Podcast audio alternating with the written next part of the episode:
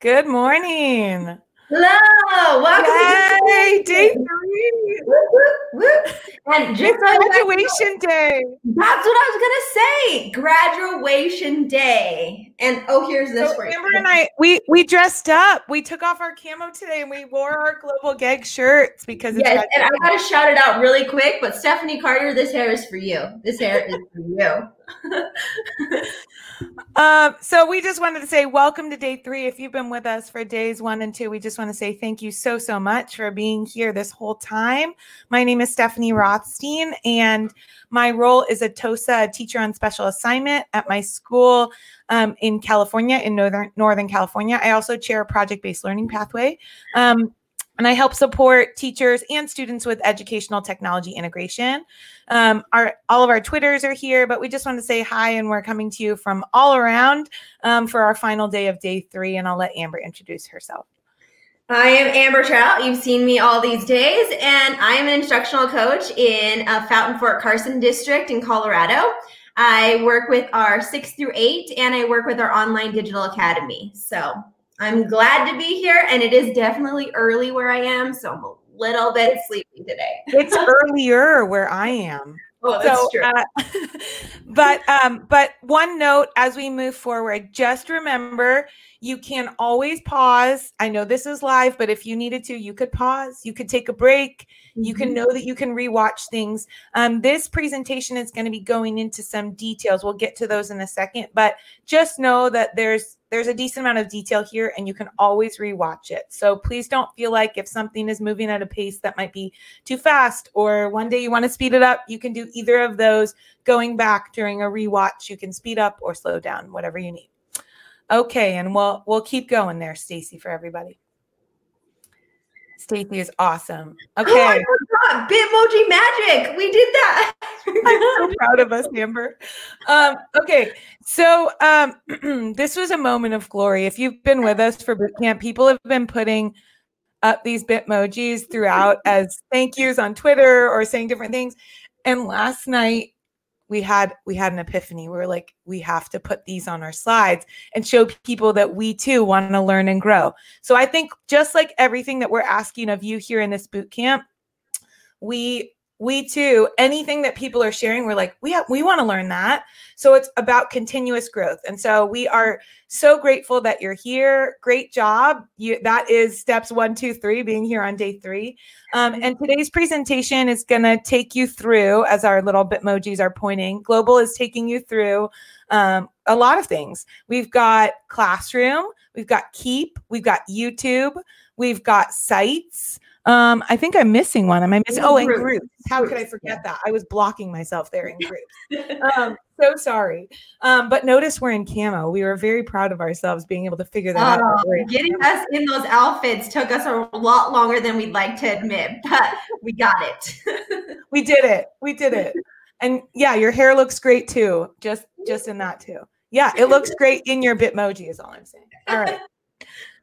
Go All for right. it, Amber. We also have office hours coming up, our last and final office hours on Monday. We have the session in the morning and the session in the evening. So don't forget if you need final help just to get you ready and prepared for your test, come to office hours on Monday in the morning or the afternoon, either or. Perfection. Don't forget that our website has a ton of resources for you. So uh, if there, if you're wanting some step-by-step guides, or you're wondering what are the specific resources that would help me, um, there are a few places. So if you're on our bootcamp website and you go under level one, there it says day one, two, three. So I would recommend um, clicking on the specific day for which you're looking at resources you will be able to see there on that bootcamp website, you'll see the video of today, or if you went back to day two, you'd see the resources. So you'd see this actual presentation. We get a lot of questions around where can I get the presentation since it has actual links in it. Um, and and then below it, there would be any additional things that you might need. So some of the resources that are shared out, there might be some standalone links that would be really helpful. And we've got a ton of things. We also have people who have been putting together awesome wakelets. So we're starting to add all the things that you've been sending us to those p- places. So go ahead and go there. You'll also find this presentation in the description of YouTube once we're all done. I hope I didn't steal that thunder from you, Amber. No, no, you didn't. You're good. All right. Uh, just so you guys know, you are getting more than just a participation award for this. You are getting grad credit. So please make sure that you check that out. You can do your Wakelet and you can get grad credit for that. You do get um, a certificate at the end of each one of these so that you can use those for professional development hours in your districts, depending on which districts you're in. But just make sure that you know that you can get grad credit. You can have those uh, PD hours. All of those things are available to you um, during this this boot camp. Yes.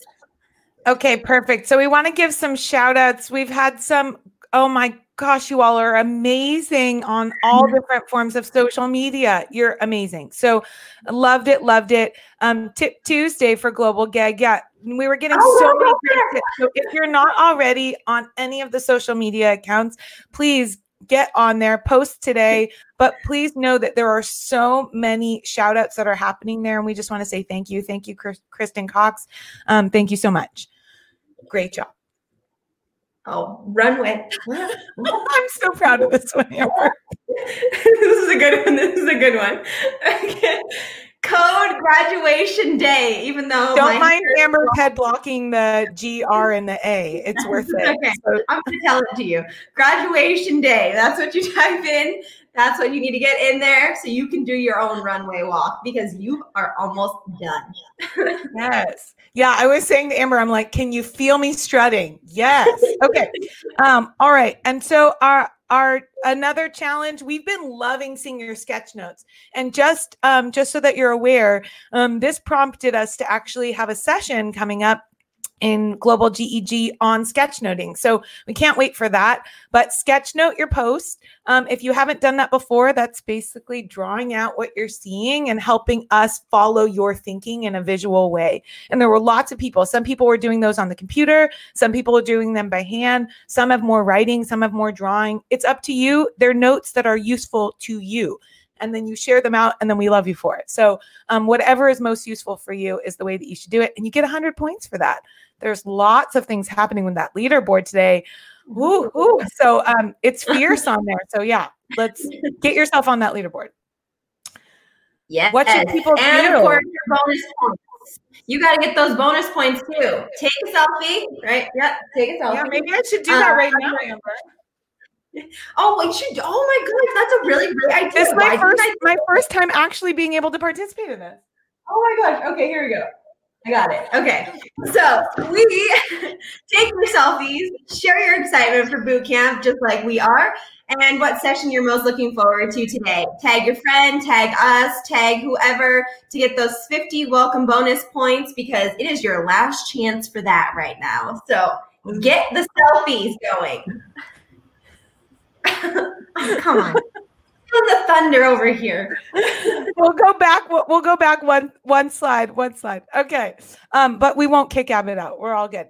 So a, a couple little reminders because some people we know officially our next session, which we're super excited for, is coming on in about five minutes. So as we are waiting, what I would love to have you type in the chat is: Has there been anything?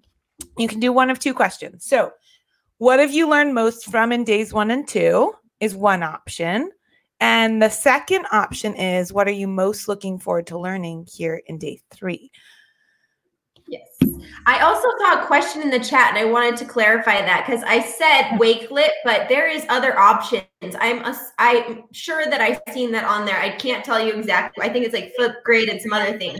But there's there's other opportunities for you to get grad credit other than just Wakelet. For so sure. Please make sure that you look at it and see which one you're comfortable with. And it might not be Wakelet. That's okay. Yeah, yeah, that's perfectly fine. Amber is correct. I was going through um, c- because Randall, who oversees it, and we are so grateful to him.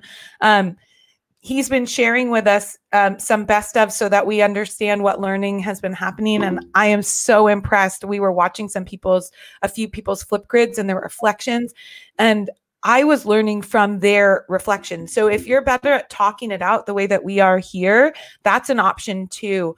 um, for sure. So you're just talking through what it is that you're learning and you're creating videos. Um, some people like to create collections, some people are doing screenshots of things. So there's a variety of ways that you can earn credit. I don't think that the process itself is what would keep you from doing it. So if it's something that you are interested in, there is a ton of, yeah, ton of options. Thank you, Becky. Yes. yes, thank you, Becky. Yes. I saw this and I was like, yes, she's telling Yay. us. okay, so um, so people are coming in there. People are saying they want to learn everything. Um, people are also saying um, that they're looking forward to. We've got keeps and sites, um, and then and then shout out from days one and two for a few people. So for lots, I should say. Um, lots of people were saying that they they learned a ton um, during from documents. They learned a ton from calendar and sheets and gmail and so all of those so shout outs for the last few days. But i think that that elusive keep like for people it might be newer. So that one tends to be something people are asking a lot about keep. Um, thank you to people who did sheets but they're looking forward to all of these today um, group mm-hmm. sites they said learning about explore was amazing. I agree. That explore that explore button it ah. changes your whole life. It really does. um, yeah people are looking forward to classroom. So i'm so glad i think everything that we're talking about today has been shouted out in some way um, for sure. And you know for me too as far as keep goes oh. you know mm-hmm. i it wasn't always something that i was using. And as i've grown in this global GEG community, I've noticed more and more people are using it in such creative ways that I went, wow, I didn't really realize I could use it like that. Um, so it's been a feature I've continued to look at for how to explore as well. Look, oh, Jennifer, comment. I'm sorry, Amber, go right ahead. Yeah. Let's look. Let's look at this comment from John. I am so awed by him. I have learned that the confidence to pass the exam is within me. Each presenter has instilled this into me over and over. Session three: How to be more dynamic with Google Slides. But how awesome are you, John? Thank you. Oh my we, gosh, that comment almost made me cry, Amber. So um, good. I saw it. So good. Yeah. Oh, that's a great one. And I would say, you know what? Exactly what um he was saying is right that that that's our hope and we're mm-hmm. not saying that the second we're done, you're done watching this, you're ready to go take it. I think you could be. But the second you're done, it might just be that now you have the confidence to review, do everything that you need, and sign up. And that's why we're here is to encourage you to do it because half of it or more is actually signing up and taking the test. I think we right. psych ourselves out for all of these things, for everything. Another one from Leslie here that says that uh, she is not afraid of Google Sheets anymore, that she is confident now with this training, which Yay! Makes- Can you feel Luis dancing in the background from that comment? no. I feel it. I feel it. Oh, that's awesome. Oh, this is a great one. Um, yeah, because okay, I never called it the Omnibox. So I learned on day one that that was called the Omnibox because it can do so many things. So I learned about how the Omnibox works. It's such a powerful tool, being able to type in the Omnibox to begin a new doc, sheet, slide. It's at times, I, I love that. Love yes. that.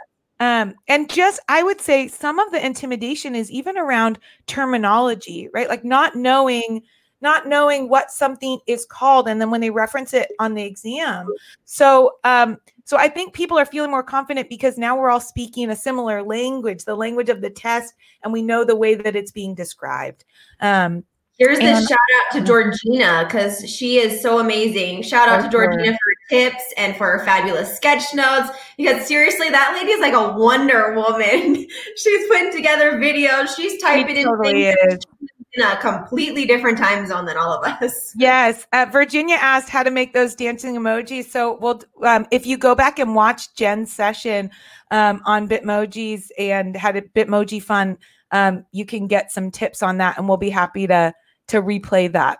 Um, I also had in our last 10 seconds, hi to Yukiko. She's from my school. I'm so happy to see you. And she was really excited about um, people being on all of our social accounts. So, a great community. We're here to welcome you. If you have questions, type them. Um, and then there'll be that other session Monday if you have more. And we're here to welcome, welcome our next speakers. And we're so excited. So, let's get on to that next slide. Let's not keep anybody waiting. Yeah, here we go. Woo! We have the amazing Georgina and Robin with us today. As you guys were just talking about Georgina. So here she is. Without further take ado, it, take it away, awesome ladies. Bye, all. Good morning, Googlers, or good afternoon, depending on your time zone. How are you doing today, Robin? I'm pretty good, Georgina. How are you doing today? I, actually, is it like evening by you yet, or are you still afternoon? We're coming into sunset soon. We're just after 4 p.m. and we are dealing with the whole Google Global GEG launch party hangover. Who else is having Yeah. Global GEG hangover? Shout out in the chat, guys. We are in it. Oh yeah. Definitely, it was an awesome, awesome event last night. But I'm really excited to do classroom today, and I think Georgina, you and I have the best session going today for a number of reasons. Number one, because you're here. And number two, because everybody loves classroom and now everybody wants to know classroom. So we are lucky. So go ahead and take it away, lady. Awesome. So let's go ahead then and roll through Google Classroom. So please shout out in the chat while we are going through if you are a Google Classroom user and it is not your first day of Google Classroom, what is your favorite use of Google Classroom? Because sharing is caring in at Global GEG. Okay, so first um, slide here is our information. If you would like to connect with um, Robin or myself, there's our information. I am a Google certified trainer along with Robin, and um, I'm working in Jordan in Amman. And Robin, you are in. I'm right around the corner from you. We're like this far away from each other. I'm in South Florida. Uh, I have the GEG South Florida region. I am actually a teacher, unlike some people, but more like most others. I'm a classroom teacher. I'm in the classroom all the time, but I got my certification to train because I really wanted to help other teachers out there. And that is totally what it's all about. I love that, Robin. So if you'd like to reach out with either of us or with our um, GEGs, um, you're welcome to connect that way. Okay, who is ready to get started with Google Classroom? So we have a lot of comments coming in in the chat, um, people using them to share class resources, to communicate. I love this. Um, one person, Kathleen, says she keeps everything and everyone um, engaged and organized. And this is really the big thing about Google Classroom. So the first thing we want to talk about actually is why we would want to use Google Classroom. So make sure you're following along in the chat and checking out all the reasons that those Googlers are throwing in there because it is all about communication, collaboration, creativity, and really empowering your students with the learning tools that they need in one place. So Google Classroom is a super duper um, easy user interface, means that it's really easy for students and teachers to use, whether you've been a Googler for decades, like some people, and whether you're it's your very first day, it's really easy to pick up. So it's a one-stop shop, I guess you could say, um, of all the things that you can do to take your physical classroom and turn it into a super exciting digital environment. So an online virtual classroom. It makes it a streamlined process and um, everything is accessible from Google Classroom through Google Drive as well. So that means that everything that you create with your students, um, next slide, please, everything that you create with your students, um, you'll be able to, and they will be able to access through their Google Drive. So we're going to show you today over the next few minutes how you can create your classroom, how you can set it up, and all the reasons why you would want to walk away and go and use this in your classroom. Of course, also to help you through the level one exam. So let's get started, Robin. Absolutely. Uh, I'll share with you my screen so that we can do it live so everybody can kind of see how it's done. But you can also see our slides, and those are really just to be used as quick reference points. So, getting started, where is Google Classroom? Because I thought to myself, you know, once everybody went by the wayside, so to speak, because of COVID, it's like, how can I have a classroom if I don't have a classroom? So, the easiest way to access Google Classroom, two ways that you can do it. You can either find it from your Gmail, and I will show you that now. Let me just share my screen. Or not. And I love that, Robin. Uh, I love how Google is so awesome. I know we mentioned it in day one and day two, how Google is always offering us so many options, right, to get the same thing done. And so you can pick and Yes. choose your favorite way to access uh, this amazing G Suite application, Google Classroom. Okay, go ahead and show them the goods, Robin. All right. I like to access it through my Gmail. So here I have my Gmail open. And uh, just as a side note, I know that some people were complaining that the mouse wasn't big enough. So I decided to pick uh, Florence the Flamingo, and she is going to be our cursor for today so that we can all see it because we all know that flamingos don't live in Florida. So anyway, when you're trying to access Google Classroom, you can Robin, come up I'm here so to excited because we don't have flamingos here in Jordan either. Can we get some love in the chat, please, for Florence the Flamingo? I mean, come on. If this is not the best session you have seen at the Global GEG Boot Camp because of Florence the Flamingo, I would like to know. All right, let's show them, Robin. All right. So if we click on the waffle, you'll see here that you have all of your options. You all already know that by now because we had awesome people earlier in bootcamp show us that. So you would click on classroom, or you can just simply go up to your Omnibox and type in uh, Google, I mean, classroom.google.com, and that will take you also. So let me go back to my little bootcamp classroom that I started. And what we're going to dis- uh, discuss first here is how to create your classroom. When you are, when you first go to Google Classroom, if you don't have any classes set up at all, you need to set one up. The easiest way to do that, the only way to do that, is to come up here, you click the plus sign, and you're either going to join a class or create a class. And in this instance, we are going to create a class. I did jump ahead just a little bit and created this one for us today, just as a management tool so that you can see, we can all interact with how this is going to happen. So once you create your class, you've given it a name. And even if you want to give a little description about what your class is, either for your students or for parents or from whomever it is that you're gearing it towards, you can add that as well. Next up, we want to make it look nice. How many classroom teachers do we have out there that have no posters on the wall? None. Everybody, every teacher, there's this innate sense of creativity. So we need to make it personal. We need to, as I like to say, criticize it. The way you do that is it's easy. You just click on select theme and Google already has all of these amazing banner styles that you can use. Uh, I like to, because this is a global group, I'd like to pick this particular one because we've got flags of various nations, but you can pick anything you want.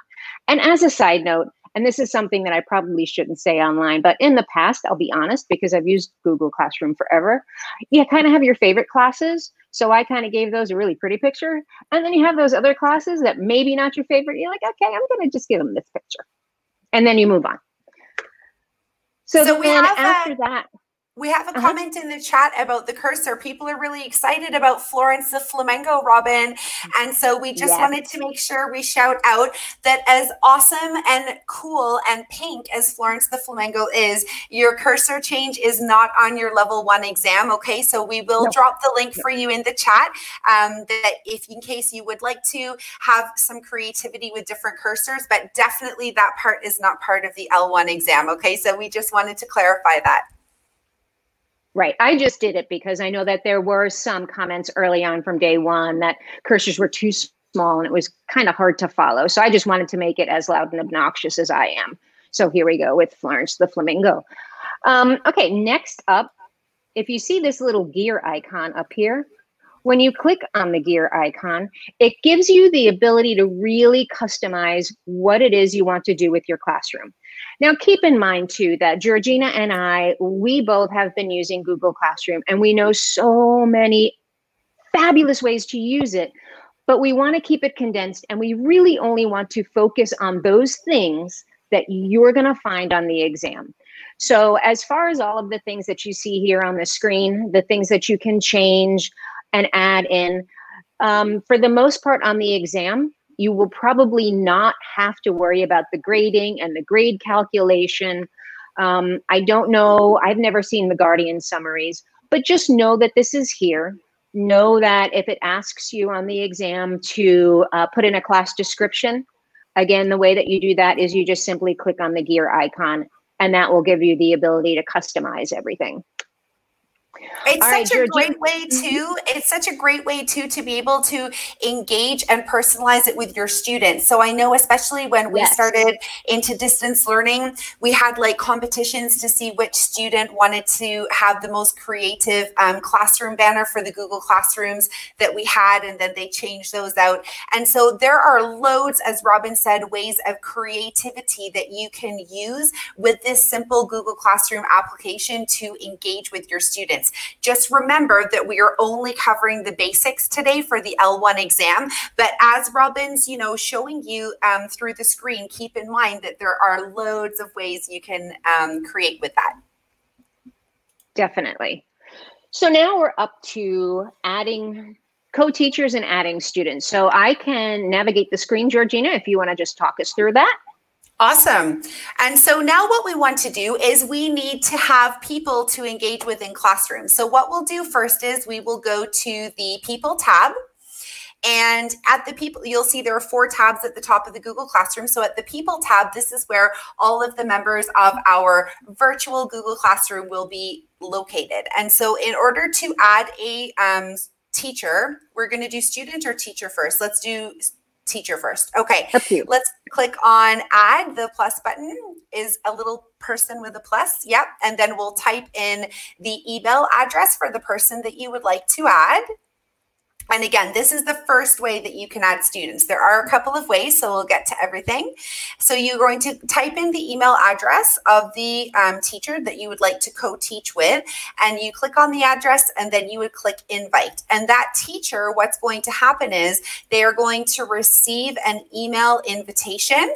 So for example, I'm in my email on my another window. Robin, if you want to flip to the slide deck, you can show them the screenshot we already put in there. And then I'm going to click click on the word join in my email and it automatically adds me to the classroom when I click the blue accept button. So here is the screen that to show you the different windows that you're going to get. So that one on the left that's blue, you'll see there um, that I've clicked accept now, and now I'm in Robin's um, Bootcamp Google Classroom. So if you want to go back to the Google Classroom, you'll see then you might need to, there we go, that my name has now fully populated and it's not gray anymore. So that means that I have successfully been added as a co-teacher. So let's go ahead and show them also what it is um, to be added as a student, Robin. Um, you, so we're going to go ahead and click the plus button next to the human icon and we'll enter the um, email address. And just so that you know, you can only be a student or a teacher in a classroom. You can't be both users in a single classroom. And so what Robin's going to do is she's going to remove me now from the co-teacher and she's going to add me um, as a student. And then once she adds me as a student, it's going to be um, the exact same way, and I will receive an email. Now, there are a couple um, of things in the classroom, uh, sorry, in the chat, uh, the YouTube chat, asking about email groups, asking about administrations. So, as um, a G Suite administrator for the school that I'm working at, I can let you know that there are other ways of doing that, but you don't need to know those for the L1 exam. So, because we're here just to support people with the steps that they need, the information that they could be asked questions on on the exam, we'll just stick to that. But absolutely in office hours or after the chat, if you would like to know how there are other ways that we can add students in bulk to Google Classrooms, we are more than happy to help answer those. Okay. Okay, guys, so we'll just stick to the basics for today. Okay, and we do see that our other Global GEG fellows are in there um, helping us out with the chat questions as well. So thank you for that. Okay, so Robin has added me as a student now to the Google Classroom. Um, and what, what's the other way to to add students in the Google Classroom, Georgina, aside from a direct invite? Absolutely. So Florence Flamingo is on the ball today, guys, and he is pointing directly at that beautiful class code in the Google Classroom banner. And so G Suite has given us a super simple way. So at the beginning of distance learning, or if you're in a physical environment inside the classroom, you can populate that class code on your screen and ask your students when they go to classroom student.google.com, they can actually click uh, the plus button and they can click join instead of actually clicking on create. When they click join, they can then enter that classroom code and it will take them into the Google Classroom. So I love it. G Suite is always thinking about what is the best way for teachers. But what I love about G Suite, again, is their flexibility to meet needs of different users. So depending on how your school has decided to set up your Google Classrooms, they've given you a variety of ways. That's a great point, um, Robin. Thank you. Robin, what should we show them next?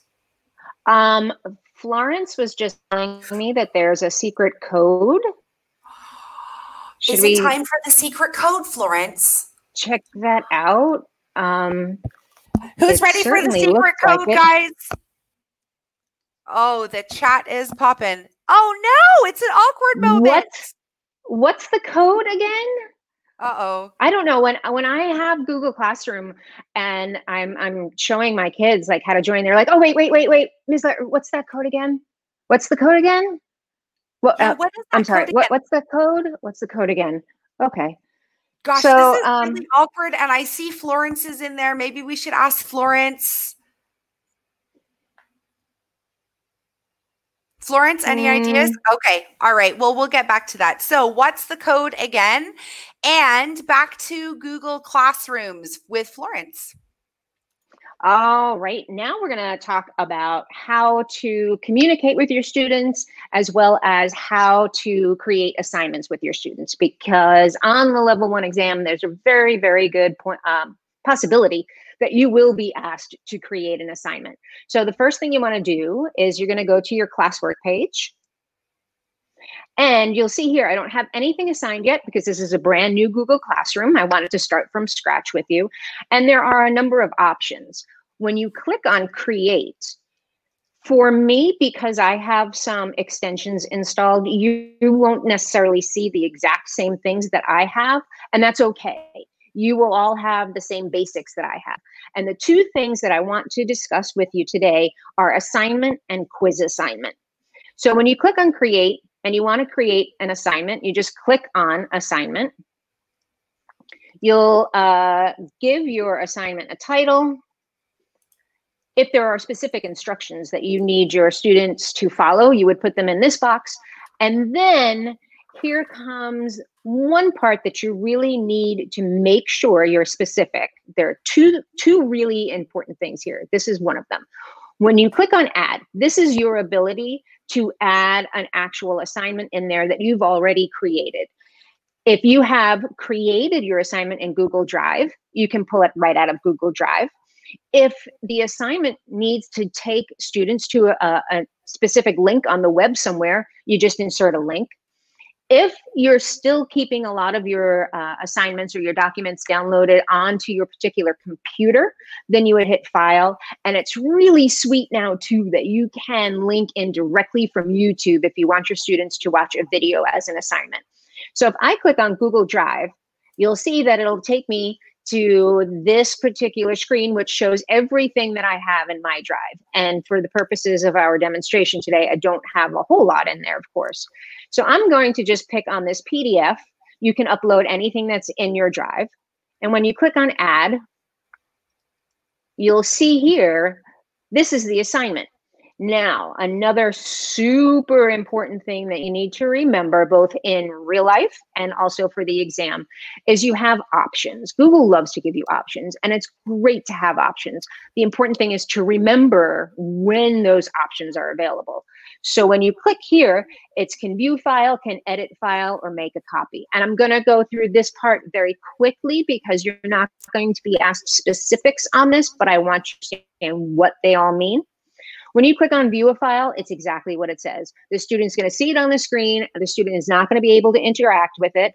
Maybe you just want them to read something. You're flipping your classroom. You need them to be prepared for tomorrow. Here, read this and come in prepared. That would be I love that, Robin. Edit. And so maybe we can ask people in the chat what would be super good examples of when you would ask or when you would share learning um, materials or spaces where it would be view only. So if you have some really really good ideas to our audience out there of when you would use view only resources in your Google Classroom, please drop those in the chat because remember, sharing is caring. Okay, then we have students get edit file. Have to be really careful with this because this means that you're putting your original document in there and every student who has access to it can change it. But it's a great option for collaboration. If you need kids to put their uh, their thoughts, their pictures, whatever it is that you, the assignment that you're doing, edit. Make a copy for each student is exactly what it sounds like. It's like you just ran off copies on the copier and you're giving a copy to every single student. Student can interact with it and it won't interfere with the original version. Your original version will still be clean. Once you decide what you're going to do with that, then you can come up here and decide if you want to assign it right now or if you want to schedule it for a later time. Again, great uses for all of these things, not necessary to know all of the uses for the exam. Or you can just save it as a draft because you're not quite ready to, to post it yet. You can choose which classes you want to send it to, your points, uh, topics. You can create a topic for it to fall under, but we're not going to get into that quite yet. And then once you're ready, you just simply assign. And here you see under your assignments, that is the assignment that I just put in there. Uh, and then I think Florence is, is talking to me through my um, AirPods. So I don't know if you guys can hear it, but Florence just said that we had another code. Is Florence back with we, another code? I I think so because we just went through uh, how to assign assignments, and this has come up. Oh, Wait, where, wow. Who's got Hogwarts up there? Who's got Hogwarts up there? Florence, did Florence go to Hogwarts? Wow. Florence, Florence did not go is- to Hogwarts. Up oh, there. Oh, okay. We got Florence back. So sharing is caring. That's such a cool code. We That's very that Georgina. Code. So, Georgina loves to share. Guys, make sure we're we're down to like about eight minutes before we're passing it over to the next people who the next googlers who are going to come and share the next g suite um, spot with you. But please do drop in the chat your favorite way to collaborate with your students in google classroom okay? What is your favorite way to collaborate? Drop those in the chat with sharing is caring and don't forget to upload your selfie with florence the flamingo Okay, we are waiting for those tags. All right, let's get back to googly stuff. Okay, and real quick before I turn it back over to you, Georgina, if you want to communicate with your students, you can communicate with your students through the stream. So you can type something in there, it can go out to the whole class. Or what's really nice is you can pick just specific students and this way, if you have maybe there's an extra piece of work that you need need to give a student to to help him out, he's fallen behind. You can assign it to just that one person. So there's so many cool things that you can do with all of this. But I think what we have coming up next is some helpful tips for your assignments. Uh, we're not going to go through these one by one necessarily right now, unless we have time at the end, but we don't want to hold up anybody else who's coming up next uh, differentiation. Do you want to talk just a little bit more about that? I kind of touched on it, but you want to take that away, Georgina? Yeah, absolutely. So, guys, remember every student learns at their own pace. Everyone has their own learning needs. And as an educator, our number one thing is to support them with personalized learning experiences. So, you are able to create those different learning experiences and set those for specific groups of students or for specific students. Also, really awesome for SEL and SEND students. If you have a whole department at your school like we do, they get in there and they're able to differentiate as well. If you're in a primary school, you can have all of your different subject teachers in on one primary Google Classroom, and they can also differentiate um, through topics there as well. So there are loads of ways that you can set it up um, consistently, vertically, as well as horizontally across the school using um, topics and then assigning things to specific groups of students. And like Robin was saying on the helpful tips for assignments, um, Robin, if you want to just swap back to the slide deck, perfect. Just make sure, just as we do in the classroom, that when you're using Google Classroom to set your learning experiences, that you do it with clear instructions, guys. So make sure you have your title, make sure your descriptions are labeled maybe by numbers or bullet points. Make sure you give, especially in distance learning, guys, because you're not there to help the students um, one by one. So be as explicit as you can. Instructions are really important. Make sure you set a due date if needed and point. So just make sure you use all of the features in the window so that your students can easily um, process, proceed through their learning experiences. All right, what have we got left, Robin? Uh, just going over one more time differentiation. You'll be getting a copy of this slide deck at the end, so you'll be able to see better exactly what we're talking about. Uh, but the differentiation you can do, as I said, differentiation if you just need to send out a notice to your students. But you can also, when you create an assignment, you can decide which students you want to send that assignment to. So if you have kids working in groups, you want to just give this to one particular group. If it's uh, work to have a student catch up on, then you can assign it to just one student. Again, so many tips to use this, but we just want to make sure you know where it all is for the level one exam. I don't want to overwhelm great, you. We had a great question from Brandy in the chat asking about whether or not other students will see our assignments if we only assign it to that one student or those specific students. What does Florence think, Robin? Florence has had that experience before. But what I, is safe to say is you no, if you assign something to one student or you assign something to five students, it's only the students who see the assignment are the ones to whom you assigned it. Uh, same thing with the stream. If you need to send out a message to a particular student, it's only that student who's going to see it. You as the teacher will see everything that you see on the screen. But if you're, you know, specifically pointing out students, only those kids will see it. That's awesome. And then we also had another question about the difference between a quiz assignment and a regular assignment. I forgot to show you that. Thank you for bringing that up. We'll do that real quick. In create quiz assignment, it's going to give you a blank quiz. Make sure when you open up that blank quiz, we've already gone over forms, so I don't need to go through all of this with you. You already know how to do that, but you'll be able to take a, uh, I'm sorry, create a quiz directly within Google Classroom that will be assigned to whatever students you need that uh, assigned to. So it's right there. It's super easy. It, again, it's just the click of a button, quiz assignment, gives you this blank form, and you'll be able to fill that out.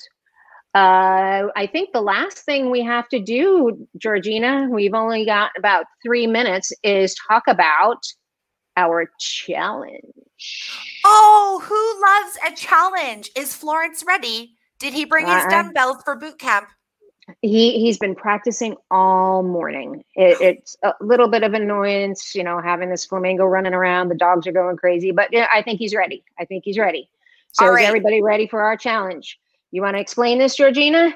It looks like they're ready. Yes, this slide that you guys are seeing on the screen are just some super duper um, tools to let you guys, um, you know, explore and discover more awesome um, integration things that you can do with your Google Classroom. So there's some playlists in there. There's some shout outs from Ditch That Textbook with guides to getting started with Google Classroom.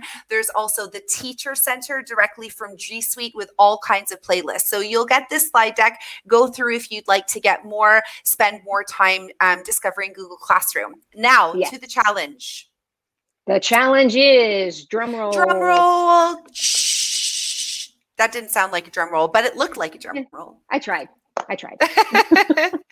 All right. So for today's challenge, what you guys need to do, um, and um, you need to create a Google Classroom, which you can do from your G Suite account, personalize it with a banner, just like we talked about earlier, invite info at globalgeg.com as a student, and add a quiz in assignments, which is due in one week. It can be any day, it doesn't matter as long as you've got those four criteria in, and make sure that um, you take your selfies also and tag them um, at Global GEG as well for um, extra points for the leaderboard. And I don't see that there's any other big questions. There were some that were already Okay. answered in the chat by um, fellow um, Googlers. So thank you to the rest of our team who are in the chat helping out with those today. Um, Yes. so I think that's it. Um, we certainly hope you guys enjoyed an intro to Google Classroom today with Florence the Flamingo. And um, thank you to my awesome counterpart, Robin, from just around the block. I'm looking She's forward right to going meeting Florence uh, after Yeah. today's boot camp. yeah. And we are looking forward to your selfies, guys. Get those selfies in with Florence. And uh, we're going to bring Amber and um, Stephanie back on the chat now to um, introduce them to Florence the Flamingo. Oh, that was the best. That was the best. So much love for Florence. I was I was telling Everybody needs to know how to do it. That's what they're doing saying right there, now. there might be a battle of the mascots. I don't know what's going to happen.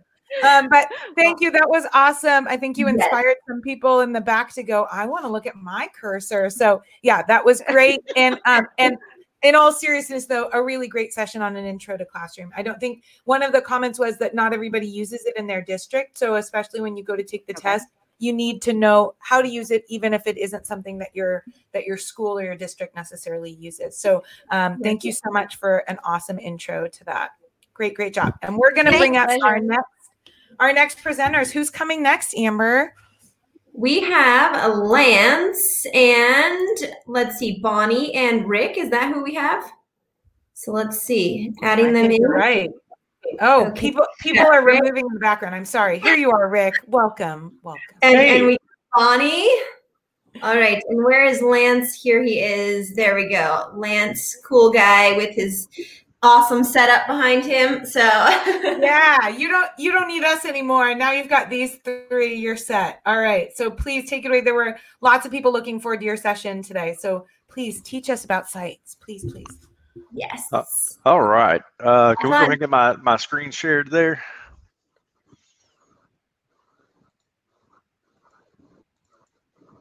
There we go. Oh, it was there for a second. This is fun. All right, there we go. All right, so I don't have a cool little mouse for everybody to look at, but I did uh, enlarge my mouse uh, so you could see it better. I had to decrease it a little bit because it was too big. So I'm Lance Key. I'm the instructional technology specialist in Putnam County, Tennessee. Uh, I work with teachers on a day-to-day basis. You can follow me at lancerkey.com. Then my buddy right above me here.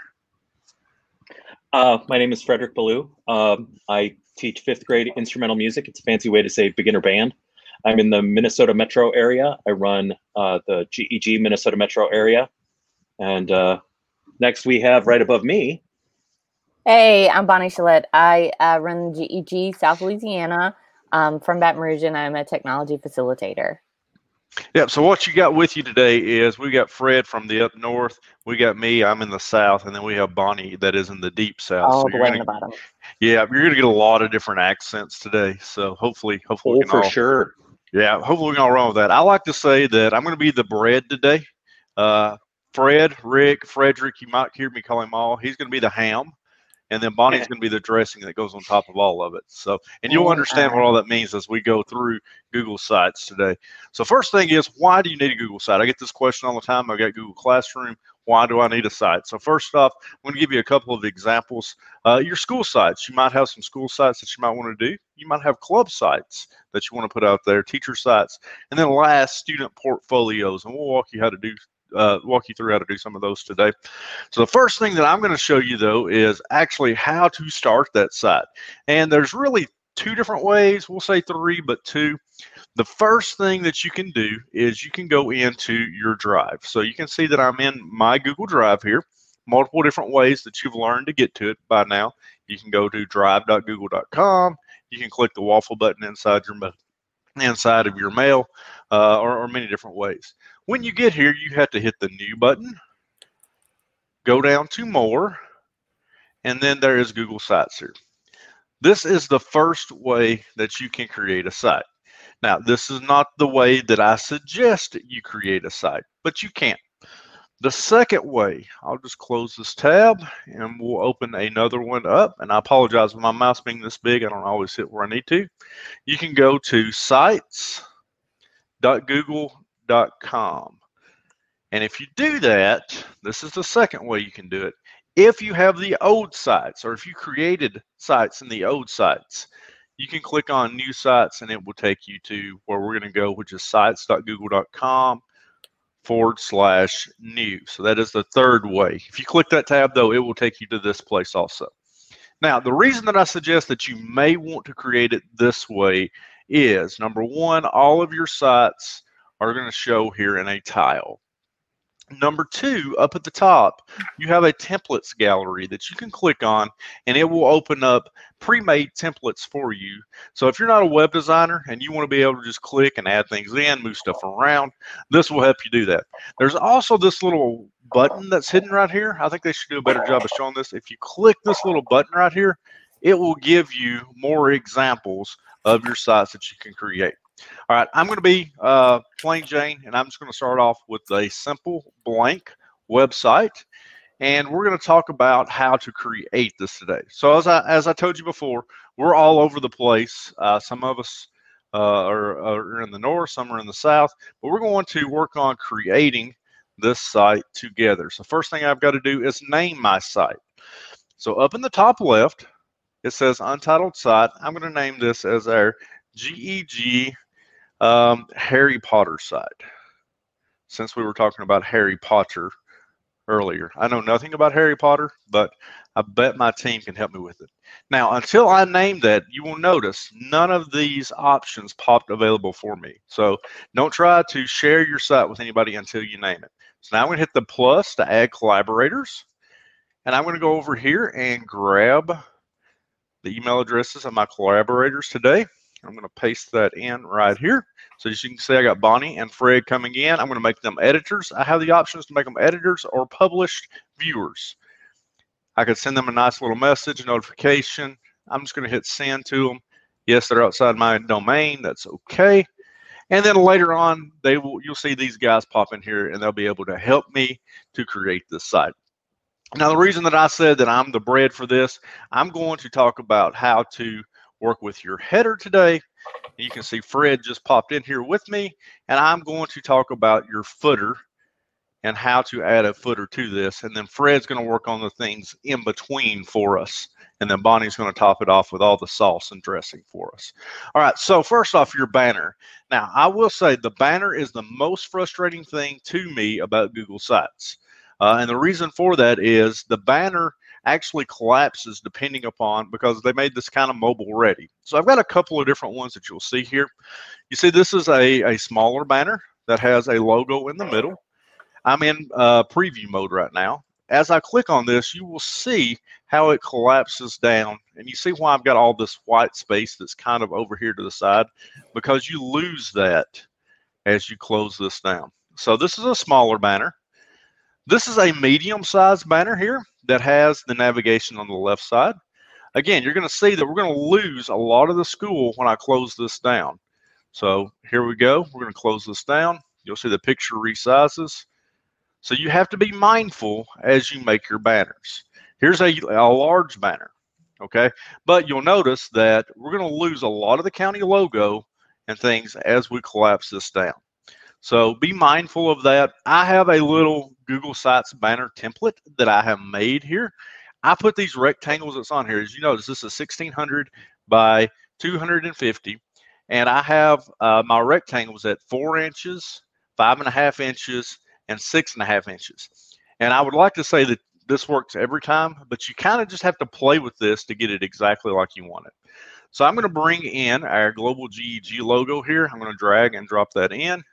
I'm going to kind of center this up right here.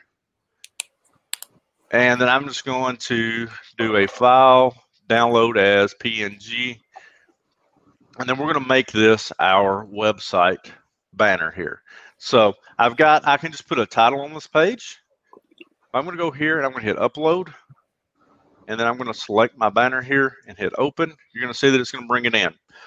So a couple of things for this banner. If I want to put a title on top of it, I can, but I don't want to right now.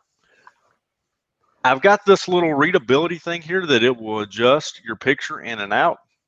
But again, if we hit preview, this is what it's going to look like as we resize it. Okay. Nice. All right, so so let's say let's say that you know maybe we don't want an image. We're going to reset this thing, and we're back to this gray background. Over here on the right side, we have what's called themes, and this is to make it really easy. So I'm a guy. I'm not very good at making things look pretty. I'm more about functionality. Uh, we can come in and say, "Hey, I want to change my colors," and it will allow me to change my colors here or I can select a, if you know your uh, your hex codes, you can come in and select any color you want. And I use a little eyedropper tool to help me figure out my hex codes. That's an extension that I use.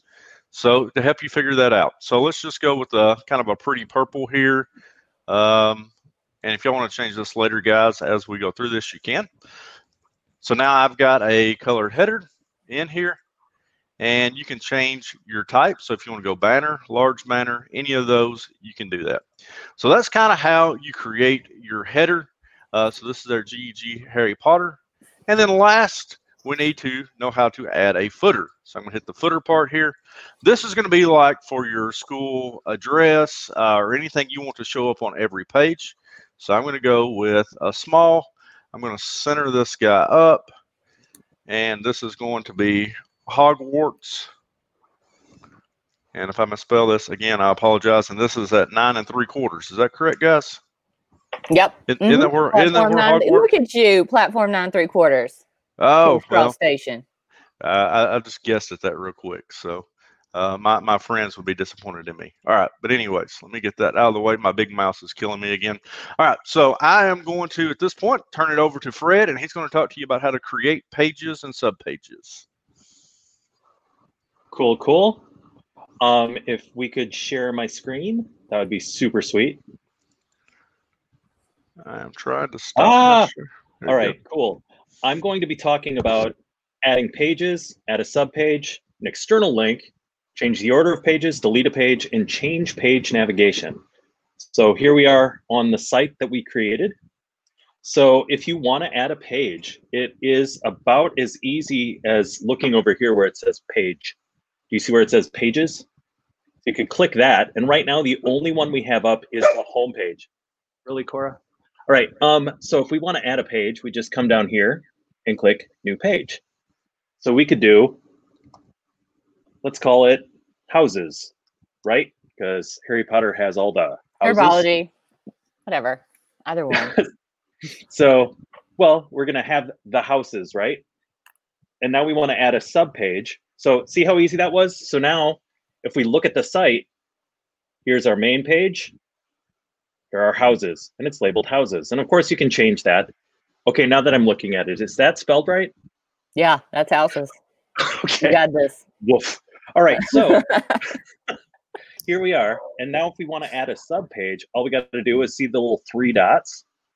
We can click add a sub page.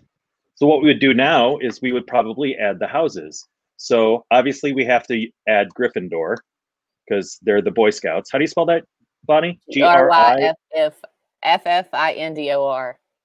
I N D O R. I'm I mean they're cool, but they're they're not who I'm about. I'm Ravenclaw. Same, same. That's I'm I right. don't know. I Slytherin. think we're kind of Hufflepuffy. I'm Hufflepuffy. How dare you? All right, and then, uh, and then we would add the other ones. So, uh, Slytherin. Spell that for me, Bonnie. Slith. S L Y T H E R I N. And then, of course, how dare you? Hufflepuff. My daughter's a Hufflepuff. All right. Well, then I guess it's all right. H U F F L E P U F F. Mm-hmm. Cool. All right. So we've got our houses. So we've made a page and a subpage. Now we could add an external link. Now, here, this is where you just paste a link. Um, can't think of any links to paste other than maybe Harry Potter. Obviously, we want to put the store there, right? So go ahead and copy that link. And then for your external link, you could just put it right there. So now we've got an external link. because I mean, that was one of the things I was going to show you. So we've added an external link. Now, where does that show up? Can someone tell me? This is a quiz for you all listening. Anyone? Anyone? No? Am I still on? Mm-hmm. mm-hmm. Yeah. Okay, cool. I was afraid I lost you all. All right, so really? Okay. So um yeah, so we've added an external link. So if we were to say view it, uh, where's view again, Lance? It's not publish. Uh, it is to the left. There you go. Preview. Preview. There you go. So I am not seeing where the uh, where the external link shows up. I saw you not hit the OK button at the bottom to save the Thank link. you. So when Good you do that, I think it'll show up. Okay, good. Let's go back. Boink. So let's go ahead and click that external. Nope, that's not what we wanted. Boop. New link. And thank you for that, Amber. Bada bing. Done. Name. Stuff to buy. Boink. All right, so now that's where our link is. The next thing I wanted to show all y'all that's part of the slide deck is delete a page. Let's say we've decided that, I mean, Gryffindor, they're the Boy Scouts, Ravenclaw, they're the, the Smarties, Slytherin. For any good story, you got to have a villain. Let's get rid of Hufflepuff, despite your daughter being super cool. To Yeah. delete a page, all you got to do is click the three dots to delete it. Obviously, we don't want to delete it, but that's how you do it. All you got to do is go over here to the three dots, scroll down, and click delete. Now, if you want to talk about navigation, right? So here we have the order of things. Our stuff is like here, navigation. So like if you were looking at it, this is where you would click. If you don't like that, if you're into it looking cooler or different, you can change the navigation from top to side. So now your pages are over Mya as opposed to at the top. And that's all you have to do to change navigation. And that's all I was going to show. Let's pass it over to Bonnie. All right. I, I am gonna change our plan because I I know these they're guys and they're lovely, but I made mine pretty. Um Thanks, Bunny. I, I, I hey, every each to his own. So Lance has a, an amazing way of um, making that that title, and and that is awesome on Google Drawings. I am far far lazier than that. Um, so generally, what I do is I change the image by a URL. Like I just Google Harry Potter GIF and find the link and paste it here. Um, Right on. Yeah. So that's like I said, I I, I appreciate Lance because he's better at this than me, but I'm just lazier. Um, it's nothing personal. So what I'm going to talk to you about are like layouts and how to do text boxes and dividers and buttons and all kinds of fun stuff. So um, right here, this is your friend. The, this there's a whole column that has your text boxes, your images, um, an embed code. If you want to write, if you're like a coder person, um, you can put stuff straight from your drive, um, or even like have fancy layouts. Like I said, all kinds of fun stuff. Um, I've got some friends, and once again, Lance was talking about why you would make a Google site. I've got some friends who've made some amazing classroom sites because they have maybe a parent asks too many questions. So they're like, here you go, here's my site. And it has like a breakdown of their units and they can use it every year.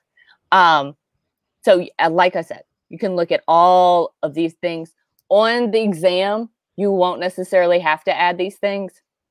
The thing you'll have to add is a text box. Um, so I'm going to start here. You can see my insert button right here. You can see my hat. I'm going to click that bow text box. Um, I can type what I want.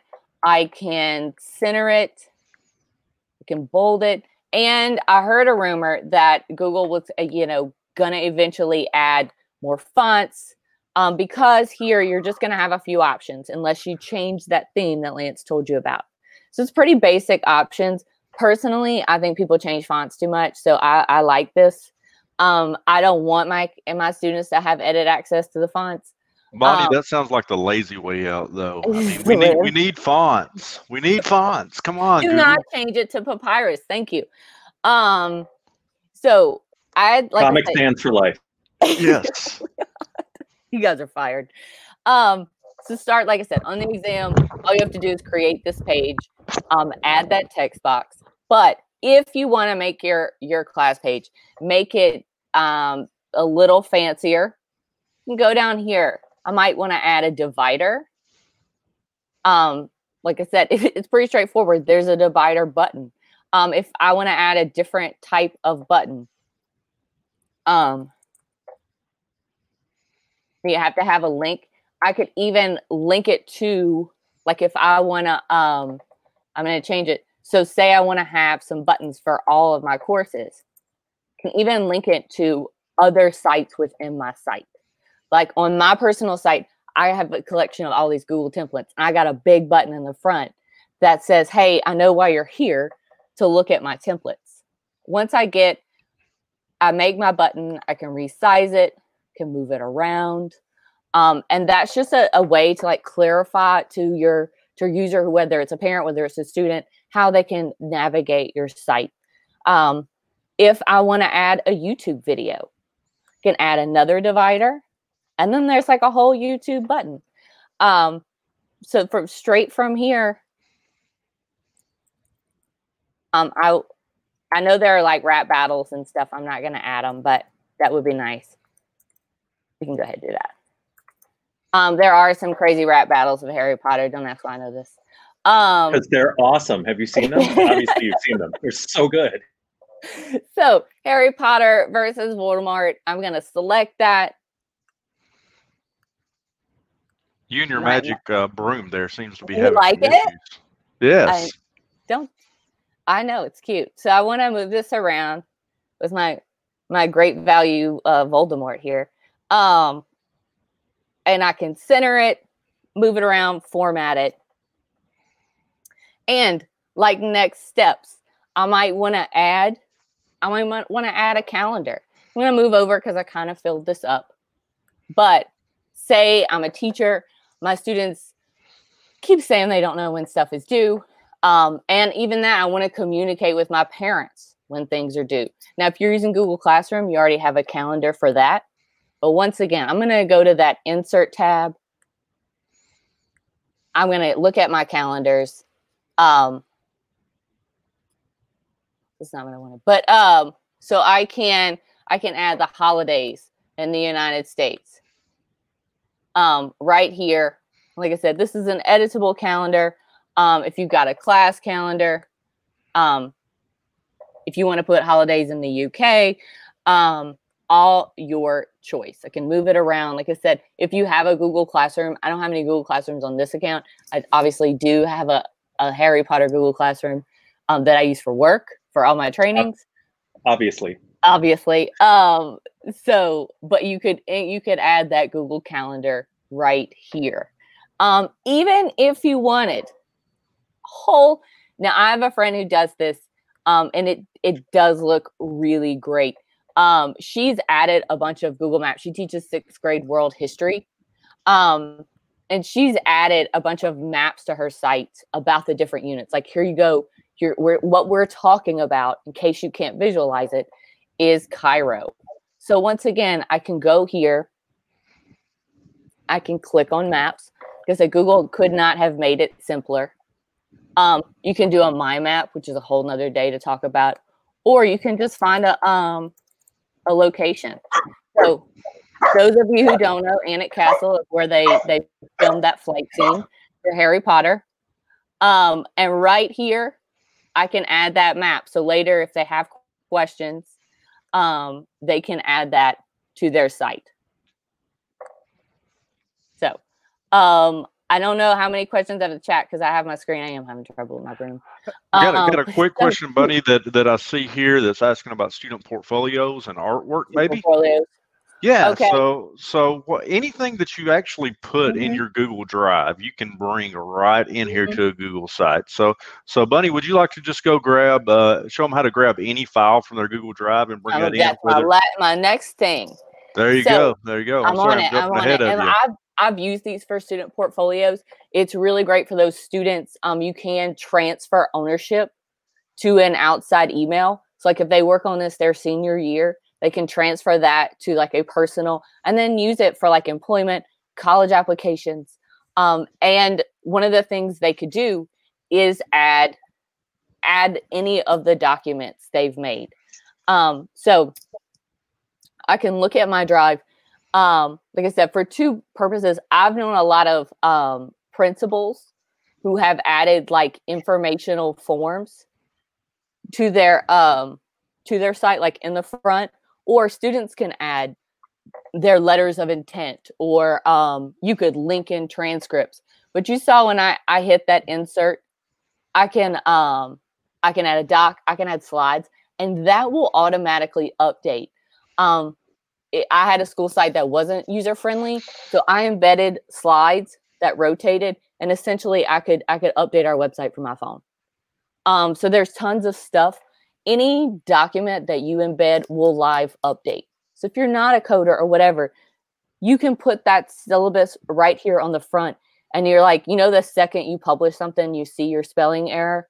Like if you can't spell Hufflepuff, um, For example, for example, um, it's going to change automatically. So Google Sites is super, super user friendly.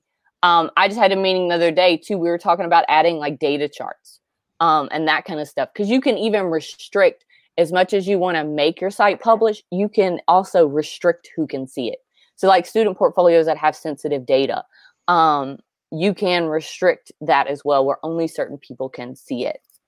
Um, Lance, have anything else I should cover? Yeah. So, so another question I saw, uh, Bunny, was uh, a couple of ways that you can use this. One is you, when you publish this, and, and I think Fred was going to go over publishing in just a I, second. I got that next.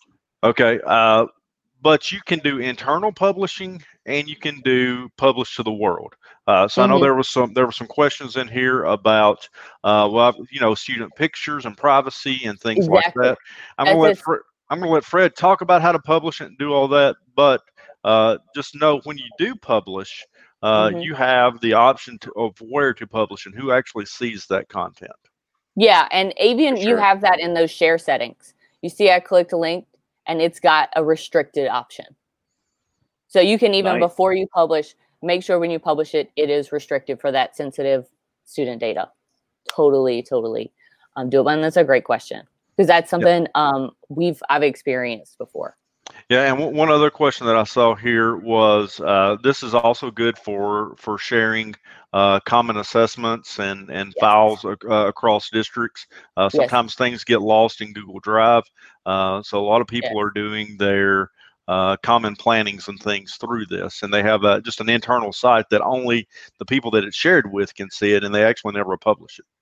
Exactly. Um, I and I've I, I could sit here all day and show you wonderful examples. I even have a friend who has her like Amazon cart, um, and her um, like her what is it, um, where you can get donations right on her site. Because if you don't ask, you don't get it.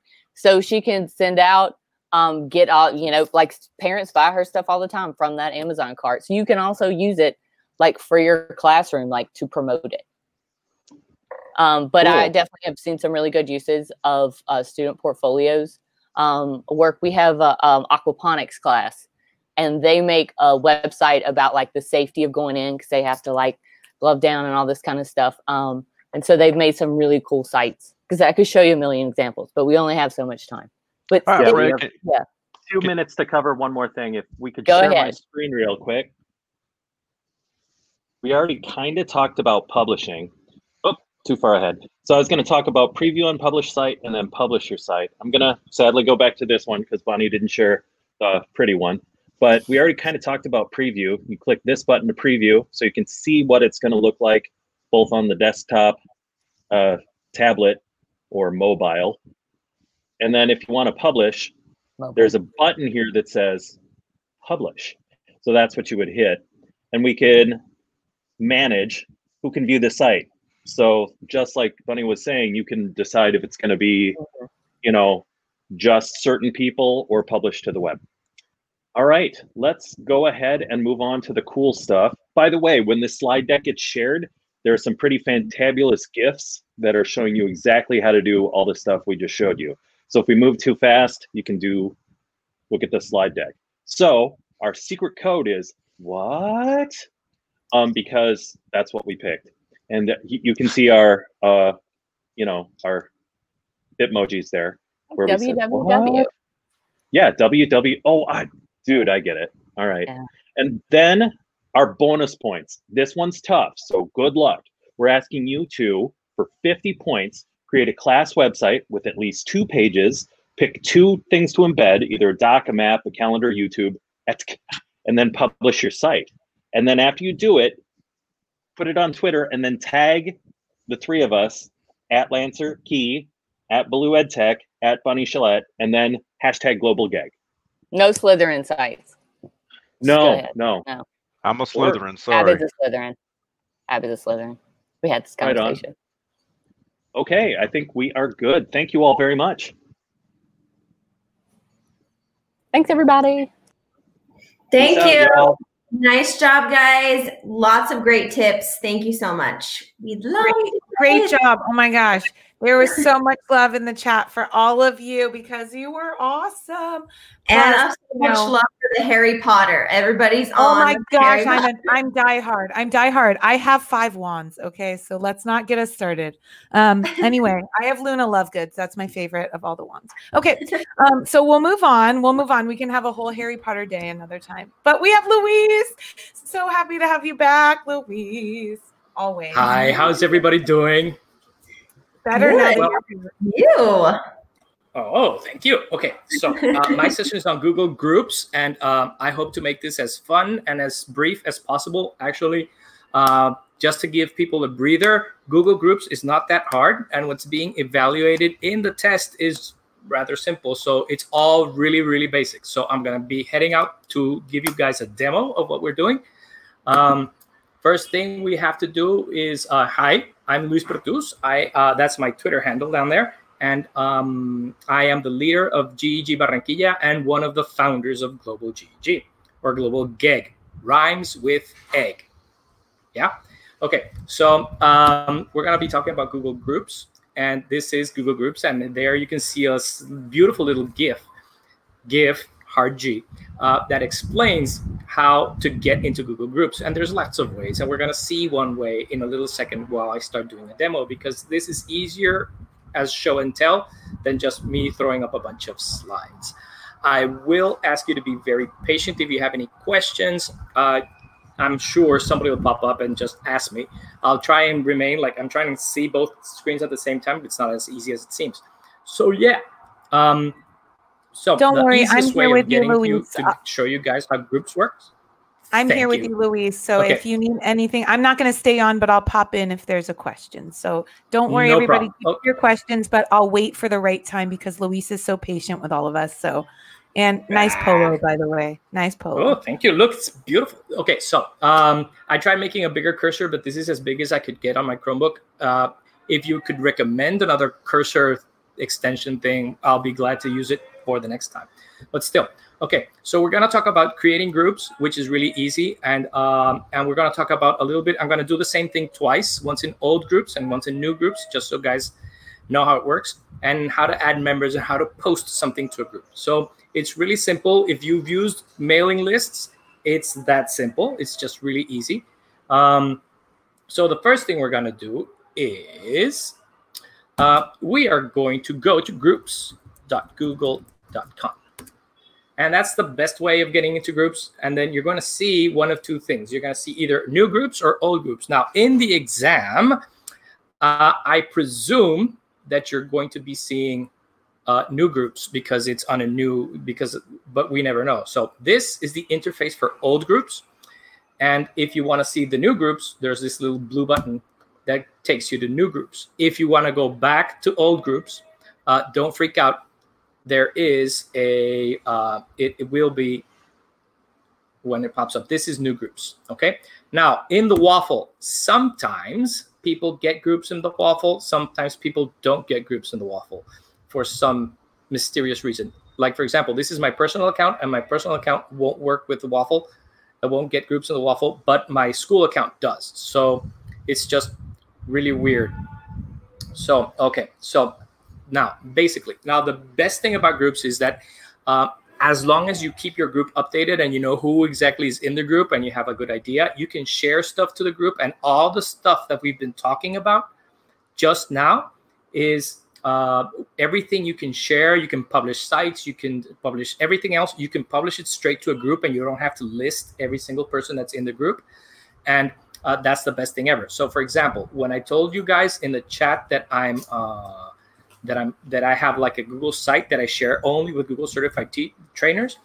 That Google site is shared with the certified trainers group. So if you're not in the group, you can't see the site. But if you're in the group, the site works wonderfully.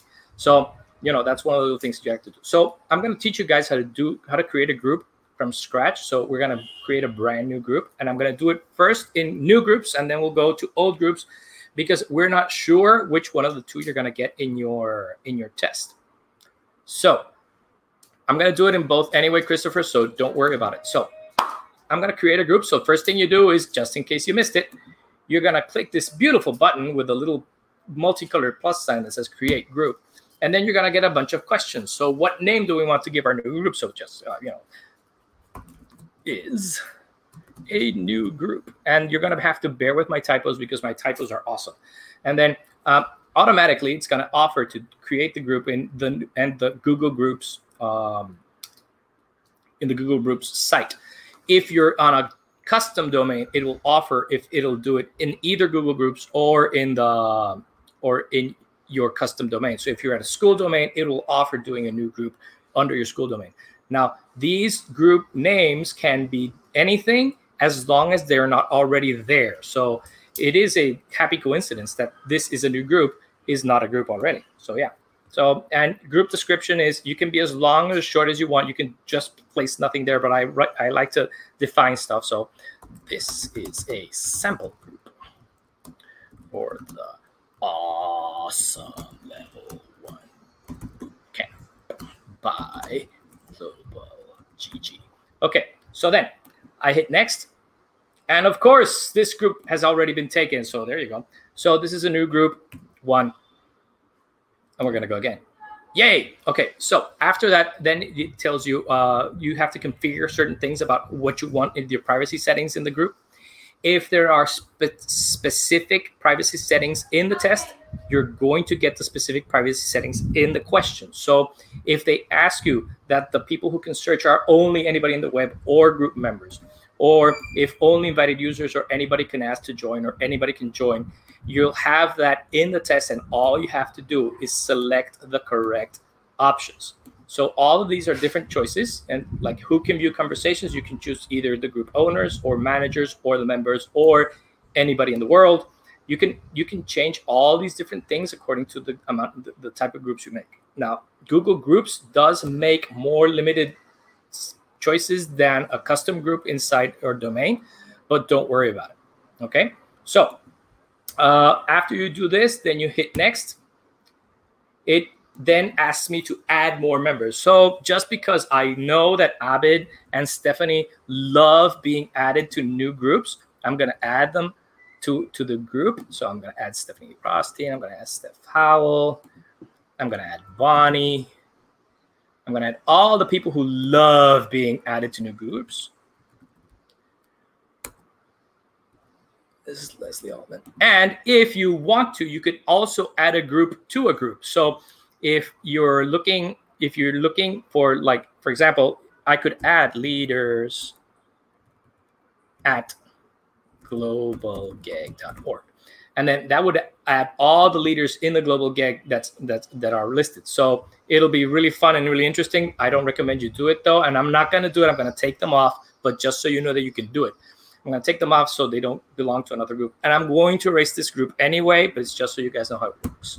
Group managers, I can assign managers. These are people that can add members, remove members, do blocking. Uh, if you decide to have this group be moderated, they can also be moderators and all that stuff. So you can add anybody as, as a moderator, as a manager. So I'm going to add Steph Howell because I'm sure that Steph Howell will be an awesome manager.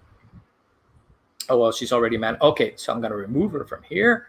I'm going to add her here as a manager because she manages stuff. There we go. And then that's me. And then I'm going to, I would type a short welcome message, but I'm too lazy to type properly right now. And then these people are going to be subscribed in one of several things. They could be either they get every single email that's sent to the list, they get a digest at the end of the day, they get an abridged one, which is like a short digest, or they don't get any mail at all. You can do these ones for none for groups that you only want to use to like share stuff to, not necessarily to email. So then after you do this, I hit create group. And of course, since I'm I'm suspicious and I could be a robot, I'm being asked to do a CAPTCHA. And this will do this, especially if you guys, oh God, breaches. Especially if you guys create a lot of groups at the same time, it will be buggy and it will, the CAPTCHA will pop up a lot, um, as it tends to do. And that is that. And then it'll take me directly to the new group and it'll give me the email address right there. So I'm going to copy it just to show you guys how it works. Okay, so now I can go to group and it'll show me the group in the new groups interface.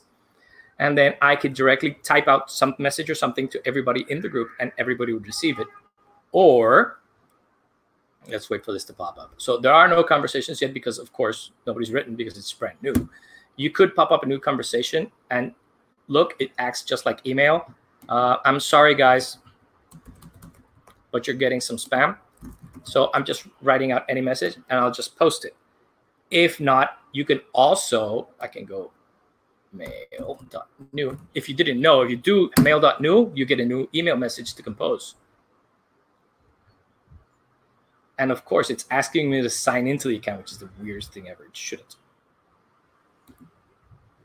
Ah, no, it's trying to ask me. Oh, sorry, I made a mistake. I thought it was it's compose.new. Oh, no, Gmail. Mail.new is to create a new account. Sorry. Okay, so if I wanted to, I can. This is uh, Tammy. It's not a group text. It's more like a group mail service. So you could have like um, if you're amongst the global GEG members, uh, and we announce stuff. We use Google Groups to announce stuff to people. So, for example, so I just got this new email about my group being recently created so we can we can read this over here and then you can see eventually when it loads. Yeah i just got your test message. I, I got your very important test message Louise. super uh, important lots yeah, of really it, important it came straight to me as part of this group so thank you. Yeah very important, very important. yeah we'll, we'll remove you we'll remove the group don't worry i know we don't need any more groups than we already have so this is the group. This is the first message I get as a group creator. Uh, if I also wanted to send another message, and again, sorry guys, I'm going to send a message. I click, I hit here to create a new email. And when it loads, if it loads, and look at this super speedy internet today. Super, super speedy. Oh, yeah. Um, districts and schools in the states love to block groups. So please be patient. Uh, I would recommend that if you're going to try creating groups to mess around just so you can practice for the test, do it from a personal Gmail account because uh, it can be an issue. Okay, so supposing that my internet is cooperating now. We can try and compose. We can try. Please. Compose. Come on. I'm not liking this. Okay, here you go. So it's composing. So I just hit paste, which is this is a new group one at googlegroups.com, and then just write in any subject and just say, This is a test. Sorry and a little sad face, old school sad face. And then if I send this to the group, everybody in the group will get one, except for me. Well, not really except for me because I'm getting copies of the group too. So there you go. this is the first test since it was posted within uh, the Google Groups. There you go. It, it shows me the this is the first uh, message I sent, and then this second one won't it shouldn't appear for me because I sent it, and that's the way Google Groups works. It's not it tries to be smart about it. Now, Google Groups accounts are not repeat not limited to only uh, Gmail addresses. So you don't have to freak out if your other people that work with the other people that you're putting in a group are not within Gmail. You can try. You can you can use you can use any other account. There will be there might be some stumbling blocks as to get like getting like little different um, uh, little different abilities within the group, but don't worry about it. It should work perfectly. Now, just in case, and if my internet cooperates, we're to do the same thing in classic groups because somebody told me right now that um, apparently uh, the test works in old groups. Now it's the same thing, it's just a little less pretty. Old groups works exactly the same way. Don't worry about it. It's it's it's basically the same. So you have this old school interface and it's probably the oldest interface that there is on Google services. So yeah, uh, so all you do is hit here where it says create group. And then we're to give this group a name. This is yet another test. And apparently this one does work and it verifies before I hit somewhere. This is nice. Okay, is another test group for the awesome level one camp by Global GEG. And yes, I do always spell, say out what I'm what I'm doing, even if it's only in my mind. And it's the same thing. You can do this one here. Imagine this. It lets me do primary languages, and I choose UK because UK is metric, and I like my centimeters and meters and kilometers. Thank you very much. Uh, you can it's the same thing you can choose you to be an email list a web forum question answer or a collaborative inbox uh, the group visibility if you want anybody on the web to be there if you only want it to be visible by members Daddy, of the group or anybody else in the world. Daddy, we have yes? a, we have a mission okay gordo but i'll do the mission later okay? Okay. Love you. It's trying to fix no the later later later. Love you. Okay it's fixed this one okay i'll fix it later. Okay. This is working from home. Okay. Um, also, uh, the different types of t- topics. Who can look at the who can look at different types of topics, managers, stuff. Now, all of this really granular stuff is also available in new groups. It's just hidden away. But for the test, all you need to do is create a group and post something to it. So don't worry about all the minutia. Yeah. And the same thing in the test question, you'll get exactly what you need to do, and you'll get exactly who you need to do and who you need to add and everything. So don't worry about being creative or the same way as we've said to you guys before for docs and sheets and other and everything else it has to be correct so if they give you a, a group description copy and paste the group description. Don't make it prettier don't make it nicer. All it needs to be is correct. It doesn't need to be perfect. It, it doesn't need to be pretty it needs to be correct. So i already listed out everything i want to do in the group. I just hit create. And the first thing it'll do is another captcha because of course i am apparently a robot. It, it didn't see that I have a kid who just came in. So who knows? Traffic lights. There you go. I am not definitely not a robot because of course robots can't tell traffic lights. Yeah, Tesla cars can't see traffic lights. Okay, so it's the same thing. It's just a clunkier interface. So there you go. This is the profile information you'd see if you entered an old Google group and that would be just about it. And then same thing, I can do a test topic. I can do it now. Here, it doesn't prompt me to add group members at once, but there is this beautiful manage members here. So if I go here and I hit manage members, then I can add new people in here. So uh, wait, here, damn it. Okay, here, sorry. There's you can either invite members which is you give them uh, you you list out different email addresses and they'll get an invite to join or in this case it's faster especially for the test you can directly add members so the difference between invite and direct add is that the people who i add directly Like for example, Abid again, and then Steph again, and the other Steph again. And then these people are getting directly added to the group. So I can add them, and then I'm gonna add Bonnie and Leslie as invites.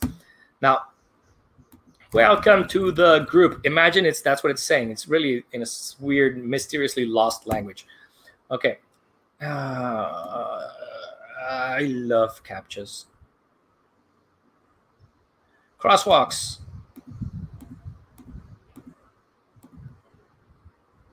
Okay. Okay, this is directly adding them. You know, this is why the new interface is nicer because it doesn't have me jump through all the hoops. If I invite members, I'm gonna invite Bonnie and I'm gonna invite Leslie. Of course, if I spell Leslie correctly, it'll be a lot better. If I send invitations, then the difference between this one and the other one is that they're gonna get an invite and they can choose whether or not they want to belong to a group. So cars. I don't see any more cars. Okay. Um, it's a touch screen. That's why you didn't see the mouse move around. So yeah, I maybe they think I'm a robot if they can't see my mouse move around. I'm not sure. But that it's basically it. And this is all you need to do about groups. And it's the same thing. Uh, this other group, uh, the email address for the group is this is yet another email. This is yet another group. And then uh, the same thing. If I wanted to share something to the group, I'd just go into Gmail or into Drive or into wherever, and I just write out when it composes, if ever. I just write out the this is yet another at Google Groups. So, Luis, I popped in in the background just um, because I think sometimes people aren't sure how they'll be asked these questions on the exam. So, if it's if it's something where they're being asked to utilize groups, there might be a multiple choice question, maybe where they're asking something about it, but they might also ask you in a task. So, I don't know if you want to take them through the ways that they might be asked about. Okay, sure. Um, there's okay. uh, I don't know if this is technically covered by the NDA, but everybody knows um, there are two parts to the Google uh, the Google Certified Educator Test. There is the multiple choice part where you get asked questions about different Google Suite uh, tools that you can use and how to best use them. And there's also a practical part where you actually have to demonstrate your knowledge and do stuff. So multiple choice, super easy. It'll have you ask and it'll have you check off. It can be one choice, it can be many choices. There's some that you have to put stuff in order, but it, basically questions that involve Google, Google Groups would be like, which tool would be awesome to create a group to deliver content to, for example. And then you would choose if you were going to use like groups or slides or sheets or classroom or whatever.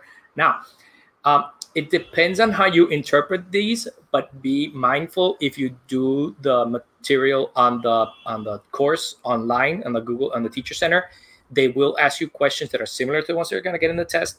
Because if people you know how people are and we like to uh, imagine creative uh, answers to stuff. So yeah you could use sites you could use classroom you could use everything to share stuff to groups.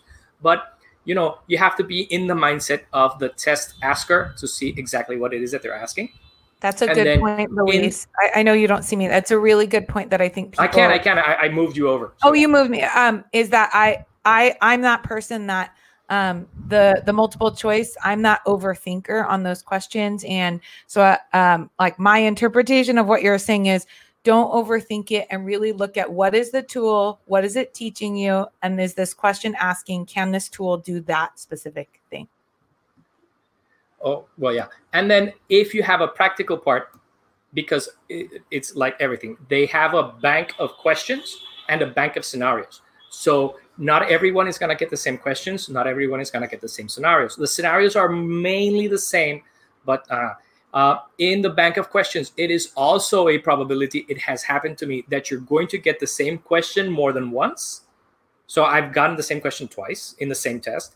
And there's also the possibility that you get the answer to another question in in a future question. that happens Because to me like so so you know, be mindful, take the test like you like like you know when we tell the kids that when they're doing their standardized test to, you know, review and go back because you can. Review and go back because you can. And there's a beautiful button that says, you know, review question. And at the end, it'll remind you, you know, you mark this one for review. So yeah. Uh, and if you do it in the practical part, you'll certain, if it gets, if that scenario gets to you, you'll have to create a group. They'll tell you who to add to the group. Don't worry about it. It it's like really laid out step by step. Yeah, you almost could do it if you don't practice. Almost. Yeah, it's all within because you're given that the the whole like G Suite through your fake email address. So if they asked you to do any of that, they would say to find this person. They would tell you who it is. You're adding they'll them. They'll actually give you a list. for Gmail. Yeah, they'll give you the list. So you And- don't have and- to like, and- go figuring it out. and you can basically almost uh, and the way they give you the list you can literally copy paste everybody into place and the same thing this test is corrected by a machine so please bear in mind you have to be correct not pretty so the same thing if they don't ask you to, to put in a welcome message don't put in a welcome message don't don't you know don't overthink it don't overtask yourself because you do have a limited amount of time and if you do overthink stuff then you won't you, you might run out of time i've had people who run out of time Haven't you seen For sure, for sure. no, I haven't seen any Gordo. Please. Okay. Uh, there you go. Okay. So, and this is basically everything there is, you know, in the test because it's in the test about groups. And uh, oops, I'm, I'm, I'm clicking on the wrong. Hey, there you go. And then there is a secret code word. And the code word is collaboration. You're on fire. You're on fire. So collaboration, yeah. Well, Darren's on fire. He just lit me up too. Uh, so collaboration is the code word that we're using for for extra points in the leaderboard, and then the leaderboard is right. Wait, there. Yeah, level level one globalgeg.org. Points are being awarded, and you know points are going to be awarded all the time. Um, about the test, people will talk about this at the end, but no, you have up to three hours. That doesn't mean you have to take all three hours. Mm-hmm. So don't worry about it. Uh, all those recommendations are coming later, but you know, please, you know, don't even wear a watch. So yeah, that's it. Perfect. So- Great job. As always, Luis. People were Thank you. commenting about how you're the forms and sheets master, and now now they can call you. I don't know what would we I'm call you, like the, the group's the- guru. Maybe we The can. group, go no, I don't like guru. It's it's No? too pretentious. Maybe it's like Okay, the group. fine. No, because we already have a calendar wrangler. It would be like the group herder. Googly, guru, googly groups. I don't know. We have to don't know. figure out a good name. Somebody's got to Yeah. do some alliteration for me on that one because I need Yeah. it. Okay. Um, so thank you, Luis. I'm going to bring Amber back up, um, and we'll as our our next one is going to start in just a few minutes. So um, Amber, Amber, and I will will be here for you in between. Hello, Amber. Here. Hi, here. Amber. we were getting some questions um, during during this because we're starting our next one in about two minutes and 40 seconds if we're staying on time and people are popping in. So, um, oh, someone said group Godzilla. that could work. I don't know if he wants that one. Um, but I, like Godzilla. you like okay, so there we Yes, uh, you heard it here fun. first. Perfect. You heard it here first. and I like the face that goes with that. We could do some awesome bitmojis for that one, I think. Um, so again, yeah, people were asking a lot. I think as we near the end of this boot camp, we still have um more to go, but as we near this final day of day three, people really are thinking about how to actually practically take this test, right? Um, Mhm. and so we're getting a lot of questions that I would call in my class like the logistical questions, right? The ones of how to do that. Um, and so don't worry, we're going to go over some of that at the end, but for sure to reiterate what um, Luis was saying and what was being talked about in the chat.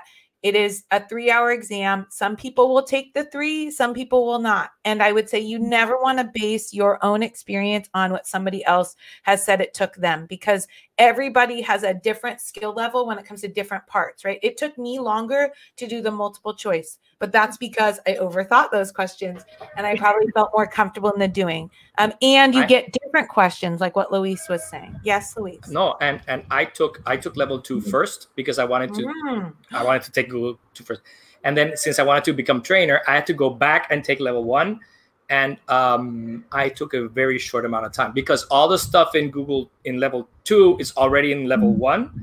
So so lots of it, for yeah. those of you who are coming to the bootcamp for level two, you'll see that we're gonna have you review all of this first before we go there. So yeah, Thank you. Yes, and I think great. You overthink yourself in those multiple choice questions, and so it probably will take you a lot of time. But I mean, just really look at what it is that it's asking you and what it is that it wants you to answer. But again, everyone takes their own amount of time with what they need and how much time they need to do it. Correct. Like any student, I would say the same thing to them, right? Like the goal is that you're learning and growing and that um and for me, I learned a lot. Stacy always says that I learned so much from taking the exam itself.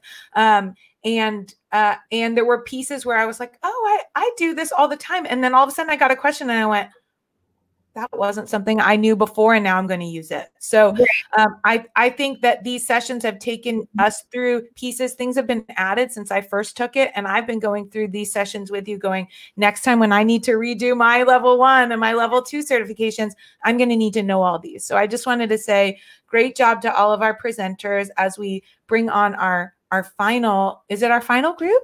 Yes, I believe so. No, no, because No, no. Darren's shaking his head. No, I'm wrong. I'm wrong. No, it is not our final team, but it is a great team to to bring on right now. Um, without further ado, we're going to bring up Patrick. Patrick, who are you joined by in this session? I am joined by Darren. Okay, can't forget Darren. Cannot. And you, YouTube can we comes forget after you, us. Darren? Never. All right, we are so we're so happy you're both here. We're going to leave it to both of you as you don't need us here, but we'll be in the background if you need anything. Bye. all. Yeah, Take good. it. give you that. Hey everyone, you're right, Pat. Everything's going well. Beautiful day here. And It is. It's very. us, we got the AC going when it's hot out. I know it's probably just hot for you. Yeah, because we don't have aircon. No, I've just got a fan blowing more hot air around. But you know, it's great when you're ginger because you love hot weather. Okay, um, so we're going to take you through Google Keep this afternoon, and full credit goes to Pat for the for the deck because he put all of that together. And when you get your hands on it at the end, you're going to be able to to click on loads of hyperlinks within that and get further information and more help. So we're going to do more of a live demo rather than going through um, the slide decks. But I think we've got uh, a shout out to do first, haven't we? Believe so. If we could bring up the slide deck.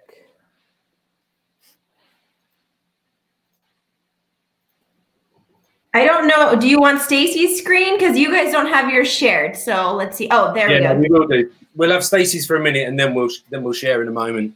Because we we want to give a shout out first of all um, to, and it's really I think it's Sarah Pasquale, I think, but my eyesight's not brilliant and my screen's quite small.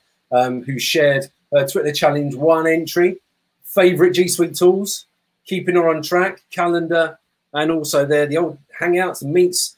But Keep might just change things for you there. So you've hung your hat on those two tools, and um, Pat and I both feel like actually Keep is one of those things that could change the world.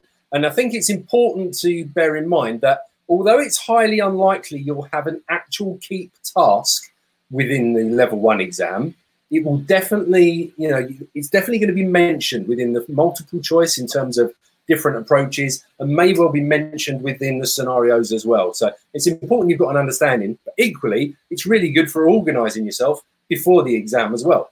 Isn't that right, Pat? Absolutely. Could put everything in there that you need images, links, all kinds of good stuff that we're going to hit. And it is a one stop shop for organization. Absolutely. So we're going to, um, like we said, we've got hyperlinks in here. There's a bit.ly in there for you. There's also a video on the following slide, um, but we're going to jump straight in.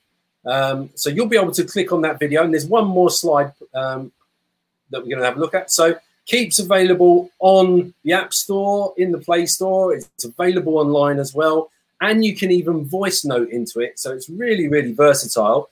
And we're just going to go one more slide and show you the kind of things we're going to go through today. So we're going to be looking at, and you can see these are hyperlinked. We're going to be looking at creating different keeps and different ways of doing it, um, adding text and checkboxes and the machine learning that goes along with it. Um, so I'm going to do all of that side of things and collaborating, and then Pat's going to show you all the cool stuff. Okay, so I'm going to go straight ahead. If we can share my screen now, I'm going to jump in, and you can see I've got my camo ready again. Um, and we're going to go and create a Google Meet. Now, exactly the same as all of the rest of Google Meet, you can go in, uh, all the rest of the Google Suite, you can go in through your waffle and you can just go to Keep here and that will take you to Keep. You can also do that if you're in your Gmail and everything else. or you can do what we always have said is just type in keep.google.com and that will take you to Google Keep. Okay. And it just take a little second to load for me. I think it's more because it's hot than anything. Hopefully my cursor is nice and big and you can see it. So you can see I've got a range of different notes in here. I've got one that's colored. I've got some GIFs that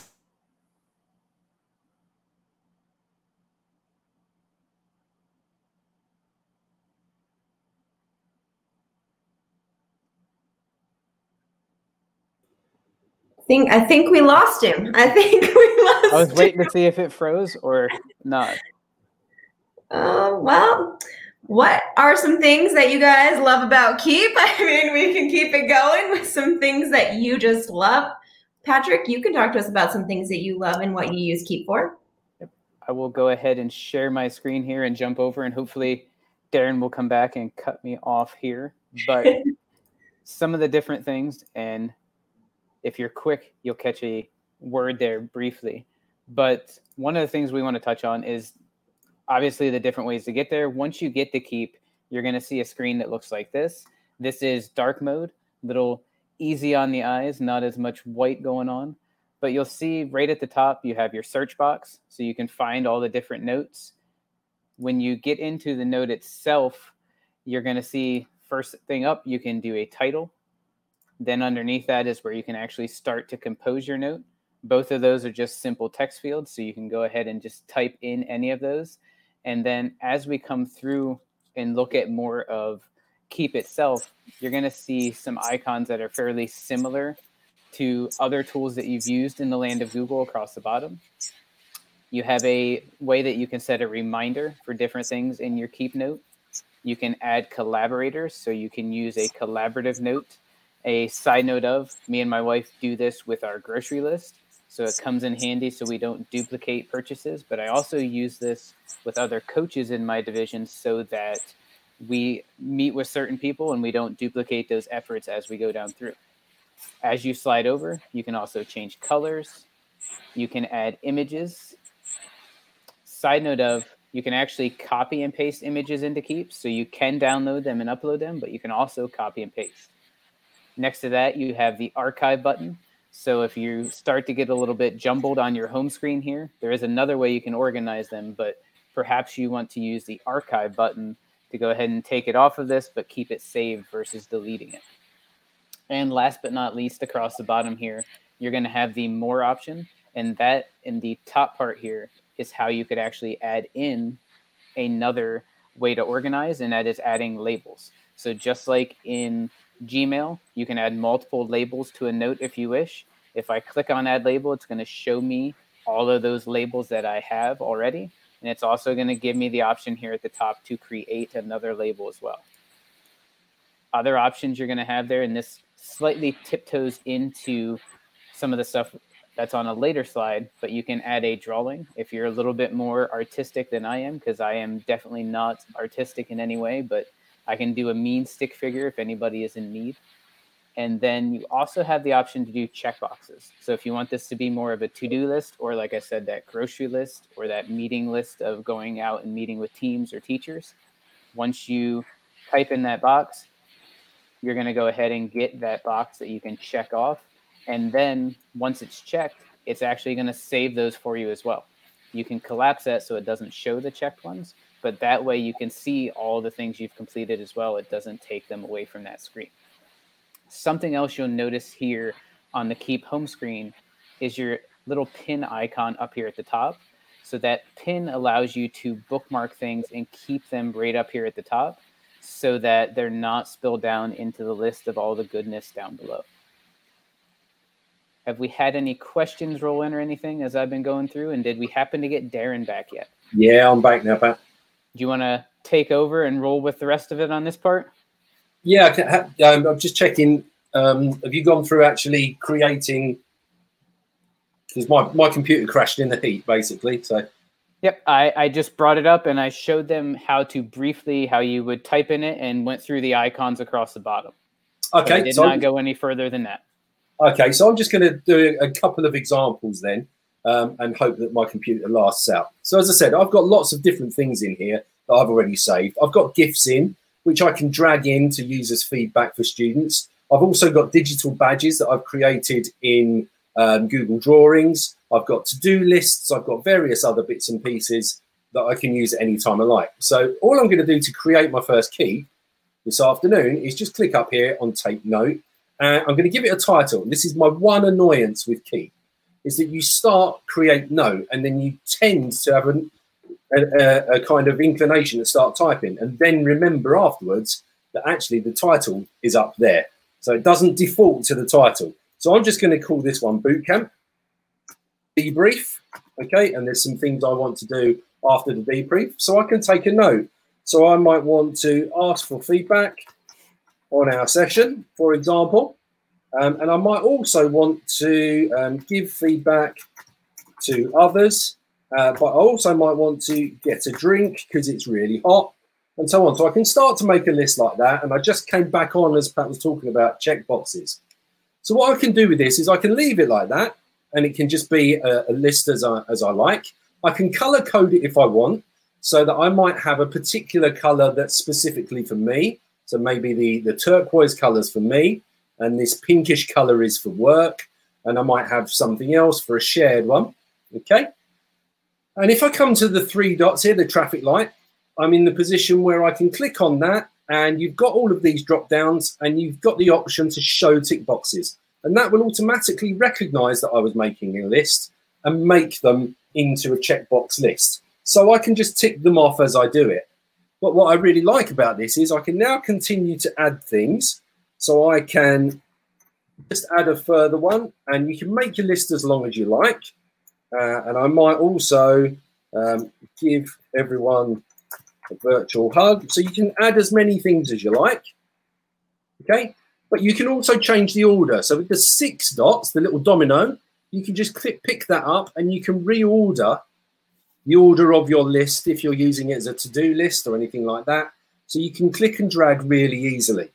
And then when you're happy that you've done something, you can just tick it and it cl- crosses it off and it goes into the crossed off list. So I heard, I heard Pat saying just as I came back on that he uses this as a, as a shopping list with his wife. And I do exactly the same thing because we've got the option then of having uh, our shopping list and then sharing it with each other. So the way I would share it is come down here to add a collaborator, and then I would just put in the email address of the other person that I want to collaborate. So I'm going to offer, uh, uh, actually, let's give Abid the chance because he's been a bit quiet this afternoon. I'm going to give Abid the chance to collaborate on this with me. And I can see straight away that I've given Abid the chance to collaborate because I get his profile picture pop up in the corner. So that's really, really useful. Okay. Now, Abid might decide he doesn't want his turquoise, and on his screen, he might want it orange, and that has no impact on mine whatsoever. So it doesn't matter what each other person does. But one of the things we can do, as Pat said, we can pin that so it stays at the very top and it doesn't then move away if other things are added. But the other thing we can do, as well as adding the checkboxes, is we can also add things like labels, drawings, and we can delete the ticked items if we'd like to. So now I've crossed these off, I can say, well, I don't want those anymore, and it will take them off the list for me. So that's quite useful as well. I've also got the option here to copy it straight to Google Docs. So I've got this as a planning document, whether it's checkboxes or whether it's just text, and it could be, you know, I don't know, it might be Saturday of last week, and I might be sitting there making, for example, a limerick using um, Keep just because I'm sat in the car thinking, and then I might copy that to Google Docs. And what it will do for me is make a copy of a of the my keep note in Google Docs. So I open that up, and it's automatically bullet pointed that list for me, exactly the same as my keep was. Okay. So really useful little tool if you want to kind of plan something when you're out and about on your phone, but then you want to make it into a doc later on. Okay, so that's really useful. What you can also do is, if I'm just going to start another one for a second, if you are creating something like a shopping list, as I said, um, I do with my wife, and I want to make sure I use checkboxes, so I'm going to show text checkboxes, as I start typing, Google's AI recognizes I'm doing a shopping list and starts to help me out with it. So actually, yeah, it's uh, I need some bread rolls uh, and I need some milk. Um, yeah, I want some low fat milk. I also need some mince. Uh, yeah, minced beef I need. So it starts to work it all out for you. I need carrots, um, um, but uh, I'm going to get some frozen ones this time. And it actually helps you out making the list. And then obviously you can share that with your partner. And the brilliant bit about it, with Pat's going to take us through later on, is then you can add um, reminders to that um, for specific times and places as well, which is incredibly useful. Okay, so I might decide now that I'm happy with my shopping list. I've added my wife to it, and whichever one of us goes and completes the shopping first can tick it all off. But what it means is we don't end up doing the same thing as, um, or both buying the same thing. So I also use this at work to create a to-do list across my team. So where, for example, I might say we've got tasks for the summer. Okay, we might have a list of tasks to do between six of us. I would probably use the tick boxes. And I might say, for example, um, clear up drive as one of them. But then we might also um, audit our um, personal data and vice versa. And I can share that with my team. And then as each one of us visits the keep, we can see what's already been done, what's been crossed off, and we know that we're not going to then to duplicate things. So it's really useful for people that are in a job share situation where you can have one to-do list shared between two or three people and everyone knows whether something's been started on by someone else or whether um, they need to make a start on it because it hasn't been touched yet. Okay, so it's a quite nice accompaniment to go with something like the Google Groups that Luis was showing um, in terms of particularly if you're in a team where you're all working on things and sharing tasks out amongst yourself to make sure you're not kind of duplicating work for the sake of it. Okay. Uh, and that's pretty much it on, on the, the kind of the less snazzy side of it. And it's back over to you now, Pat, for the, the really cool stuff. Awesome. If we can swap over to my screen. And before we jump in, we do have a bonus oh. code Oh. to share with everybody. And we've both actually touched on it. The code is grocery list. Yeah, I said shopping, didn't I? It is close enough. so, some different things on Google Keep that we can look at here. I touched on some of these a little bit briefly, and I'm going to run through a few, and then we want to make sure we leave some time for questions because I did see a few coming in through the chat. So, we're going to make sure we end in time to hit some of those questions. But one of the things we I noted, but I didn't click on it for you, was that you could do a drawing. But notice if I click on the note first, that drawing side disappears unless I click on the three dots. But if I click on drawing before that, I'm going to be taken to a completely different screen in Keep. And you're going to see that I have a range of different drawing tools across the top. And one tool that has hit for some of our teachers that they really liked was the fact that you can actually come to this last button and change what the paper looks like. So you could have just plain background paper. You could actually bring it in and have almost a grid, and you could draw in the coordinate plane for things in math. You also have dots, and you even have line paper if you need it. And then as you come down through, you have a highlighter tool. You also have a couple different pen options and an eraser tool. And anything you would take in here, you could then would show back up in Keep for you. If I come back, I'm going to have that note. And something that's a cool feature that kind of builds onto this. Number one, as Darren noted, don't forget if you're going to keep this to add a title in there. But if I come down to the three dots, you're going to see that even though that was a note that I just hand took, I could actually grab the image text from that because Keep takes it from the drawing and puts it into your Keep note as an image. So if I do grab image, it's going to try and grab that. And even my fairly poor handwriting, it picked up that that was my name and went ahead and grabbed that text for me. And to show you what that looks like on a little bit different scale, here's an image I grabbed that's all about growth mindset. And I would do that same thing as far as coming down three dots. And then I'm going to do grab image text. And you can see this is nicely typed and it has done a spot on job. I don't see any errors in here. You will get some errors depending on how, if you take a picture and the typeface maybe is a little pixelated, things like that, you may get some issues. But if you have a fairly crisp image, it's going to come through and do a fairly spot on job for grabbing that. As we come back down through and look at a few more options in here, you'll see across Keep, obviously we've touched on a ton of the different tools that you see. We've looked at grabbing the text, but there's a few different things we want to touch on that maybe are even a little outside of as well.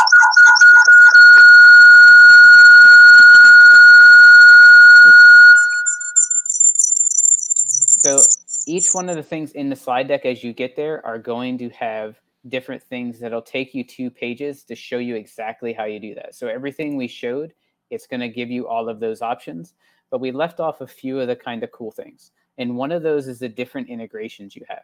So I saw in the chat somebody asked about Google Docs, and you'll notice, and I know Darren touched on this, but if I come into the note and click on the three dots, you're going to see an option right at the bottom to copy that to Google Docs.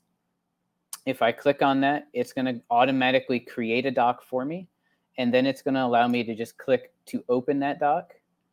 And you're going to see this one had an image in it. So it's going to pull in that image into the doc. And then it should, as it did, pull in the text right underneath. And of course, then I have all of my options. I can resize the image, do everything I need to within that doc that I normally would, including, of course, sharing it as well. One thing you'll notice off to the right hand side, you also have this panel that sits in the side of Docs. It's in Slides. It's also in Gmail. It's in Calendar as well. And some of our earlier trainings, um, I believe it was Ben touched on showing task in that sidebar as well. Some of you might see it as collapsed. So right now, no sidebar at all after I've clicked that. But down here at the bottom right, you're going to see an option to pop that out. And then you have all of your different plugins from calendar to keep and then tasks down at the very bottom. When I'm in keep, you can see I get essentially the exact same view that I had in the other. A couple side notes to look at in this sidebar. If I scroll down to where I have some white space here, any of these notes, I could simply click, drag it, and drop it over and that's going to bring in everything from that list into my document. I could also start to take a note. And this really awesome thing that I like about starting to note from in a doc as well is you're going to notice right here at the bottom, it automatically flags that document into that keep note. So as I'm taking notes, if I would come back over into keep after going ahead and typing a few things in, make sure you title it that note is going to automatically sync up to my Google Keep. It may take it a second here or two, but that note will come in from my doc and I would be able to then just click back to it. And here it is right here down at the bottom, the test, and it's flagged with that document. So you can see it's very quick as far as the interface back and forth. And as I noted before, if I close this doc and I go over to slideshow, for instance, if I pop open that sidebar, you're going to see I have keep there, and I'm going to see that live view straight into my deck, my keep deck that I had before, over into Gmail. I have keep sitting there as well. Over in the calendar, I have keep there as well. So regardless of which app you're in, anyone that has that sidebar, you're going to be able to tap into the awesome stuff that you have in Keep. One other thing to note in the world of Keep, and I'm going to pop over to my tab here from the Chrome Web Store, is that there is a Google Keep extension. So if you get into using Keep and you're really starting to like some of the features and things that you use in it, you can go ahead and add that extension in. And then as you come to different websites and do different things, if I were, for instance, to right click on this website, you're going to see that I have save current page to keep. So that will automatically give me a keep note started. It's linked in that website for me, and I can go ahead and start taking a note on that website so that I remember, hey, I want to look at this later. I, I thought this thing was really cool that I wanted to check out. You also could trash it if you happen to hit that on accident. And again, if I went back to keep, it may take it a second to refresh, but you're going to see that note populate right there. And in case I wanted to take more notes, I could do that. You'll notice I may have to title it once I get in there, but I have all of those options in there for different reminders, including one that Darren touched on. If I click on the remind me, I could set an exact day and time, and I could even set an address. So if we go back to that grocery list, for instance, if you say, don't forget to get milk, and you put in a time or a location, it will come up as you're going getting close to the grocery store and say, "Hey, don't forget to get milk." And that could be very timely and save an argument possibly. You never know. It's also got the potential to cause one as well. It's one of those things that I've, I'm really excited to show other people, and now I kind of wish I wasn't because now I'm driving past the supermarket and I just get a little message that says, "Oh, by the way, as soon as you're passing, can you get can you get?" Uh, and it cost me a fortune. Absolutely. It is a good thing and a bad thing at the same time. So, a couple of last kind of cool things here, and then we're going to make sure we get to your questions. Is a few different ways that you can keep use keep that are kind of outside of the normal, kind of building on that side. And one of those is this cool idea that I found um, on this blog that actually comes from a math teacher, but it's building a stockpile of digital stickers in Google Keep because again, remember you can drag and drop from a Keep note straight into Google Docs. And I don't know if you get this as well, Darren, but even when I'm in with high school students, they still like a sticker. Oh yeah. So you can see she just went into Keep and she created these stickers. So you could use something like Google Drawing that we saw touched on in the site session with creating that custom header but you can also copy and paste those, find them on different sites. And then you basically build the stockpile and then drag and drop them in as needed. Some other ways, um, Kasey Bell has a great blog article on different ways that you can use them, including using Google Keep to stockpile badges. And we all know Darren is awesome at creating badges. And then as we come down through, you're going to see a few more options as far as creating a library of feedback. So you could, if you have common things that you usually say in different papers, or maybe different things you usually write in emails, and you might not want to use a template in email, you could use this as a stockpile of common responses with links embedded that you could drag and drop, copy and paste. Think about Bitmoji stickers. So the stickers we looked at didn't necessarily have a Bitmoji, but you could absolutely make those customized to you for your students with your Bitmoji on them. Google Keep will also accept an animated GIF. So don't think that it just has to be an image as you're thinking about different ways to use them. And I don't know about you guys, but if I would have gotten this nice GIF coming from The Walking Dead on one of my papers or assignments, I would have been pretty excited. Yeah, my, my students loved it. And then what they asked to do is, but they basically wanted to come together and get a bank of 20 gifts um, that they wanted me to have, and I would use them with them. Um, so they they selected the gifts. So there was real student buy-in uh, and voice involved in it as well, and quite a lot of creativity as well. That's awesome. I love the idea of bringing students in to help create that resource bank. That's awesome. And going a little bit further on the feedback side, think about any kind of short things, any websites, things like that, and building that out even further.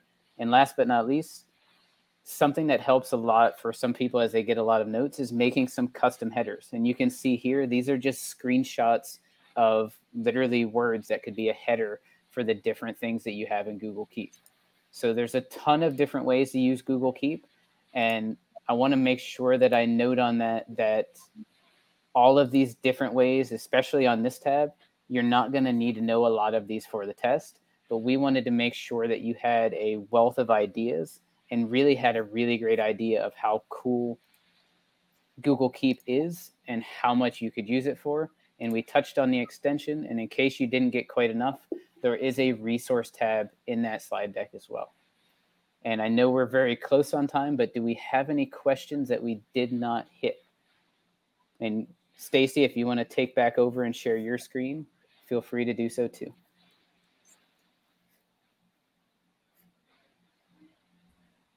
There were some questions I think, yeah. Um, how do you add audio? I mean, some of these for sure they're they're um they're beyond like if we're already there, that they're beyond what you'll be asked on the the level one exam. But I love that people are interested in actually using the tool because that's really deeply what the exam is hoping to do is have people start to use the tool.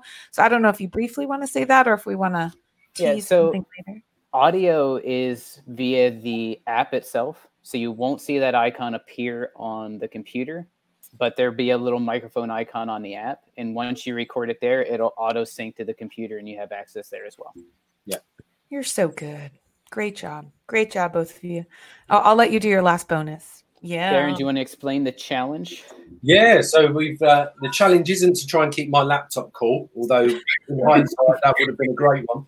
Um, it's actually um, there are um, 150 and 25 points available, respectively, for the first, second, and third people to Ooh. create a sketch in Keep, reflecting on today's bootcamp sessions, any any section you like.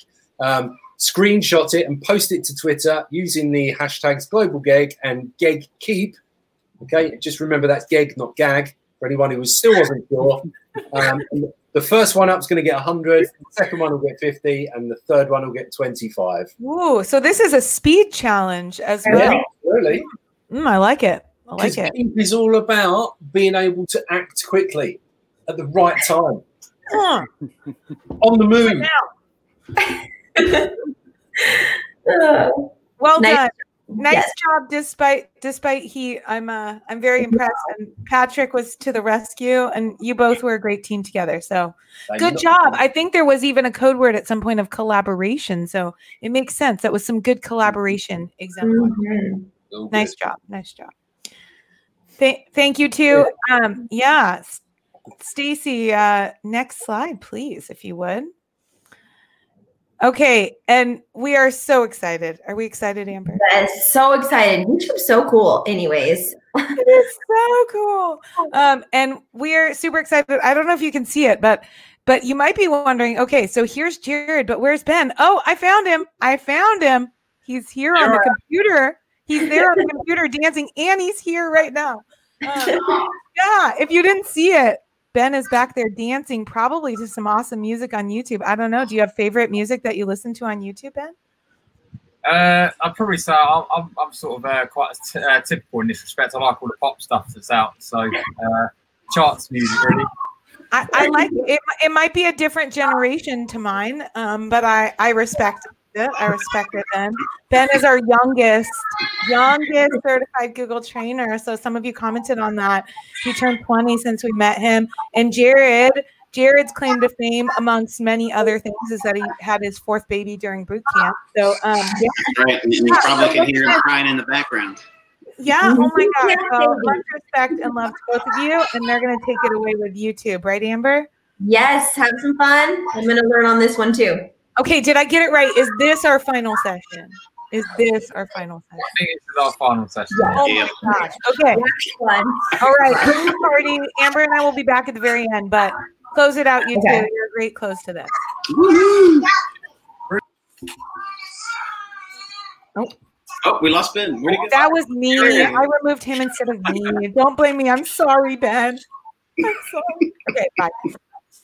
So, welcome everybody. Uh, so happy to be back here at the Global GEG Bootcamp today. Uh, I'm here with my good friend uh, Jared, who's just above me, um, who was meant to join us for the first bootcamp, but as mentioned just a minute ago, he had his fourth baby during bootcamp. So, massive congratulations to Jared there. Thank Um, you, thank you. the good news is he's back today and he's here to show you how YouTube's going to work for you. So that's brilliant. So um, if we could just go to the next slide, please.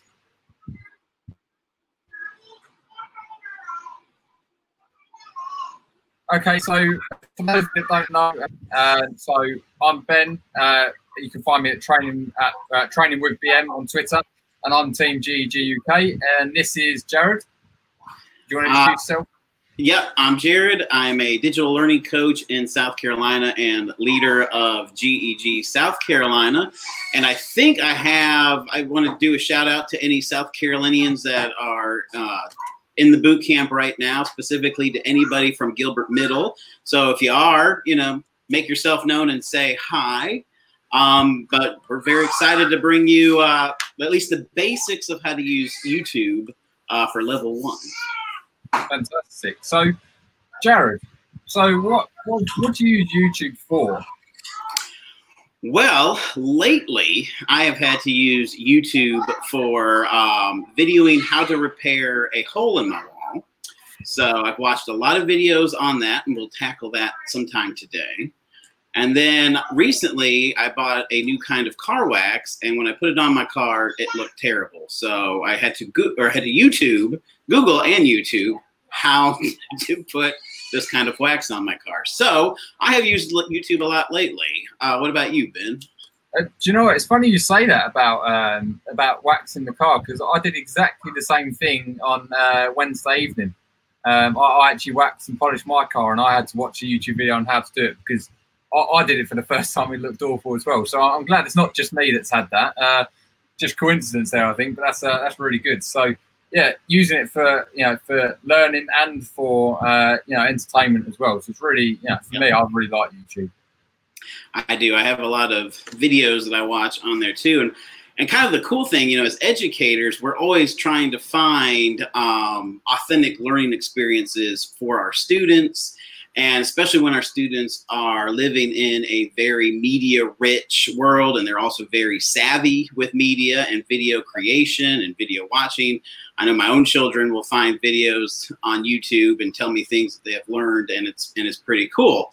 And so as teachers, we need to be able to harness the power of YouTube as well to provide really good learning experiences for our students whether it is through you know, finding videos on YouTube and sharing them with our students or creating our own, which is more of a level two thing, but we could be creating our own with a channel and things like that to provide content as well especially especially in a in the pandemic world that we live in not knowing what school's going to look like when school starts back up. It's a very good idea to kind of start getting comfortable with youtube if you if you aren't already. Couldn't agree more. So do you want to take us through the first bit of the presentation then? So we're going to look at a few few different bits, and I'll take over a little bit later on. Is that how we're going to do it? Yeah.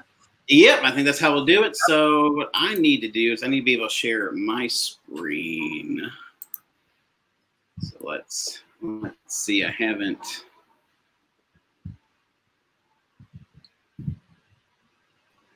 Just go ahead and share it, and then I'll put it up there for us, Jared. It doesn't look like you're shared yet.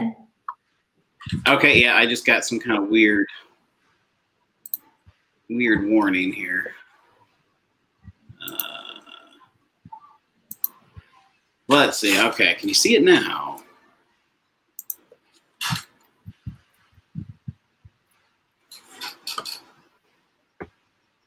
All right, so can you see it? I, I, okay, good.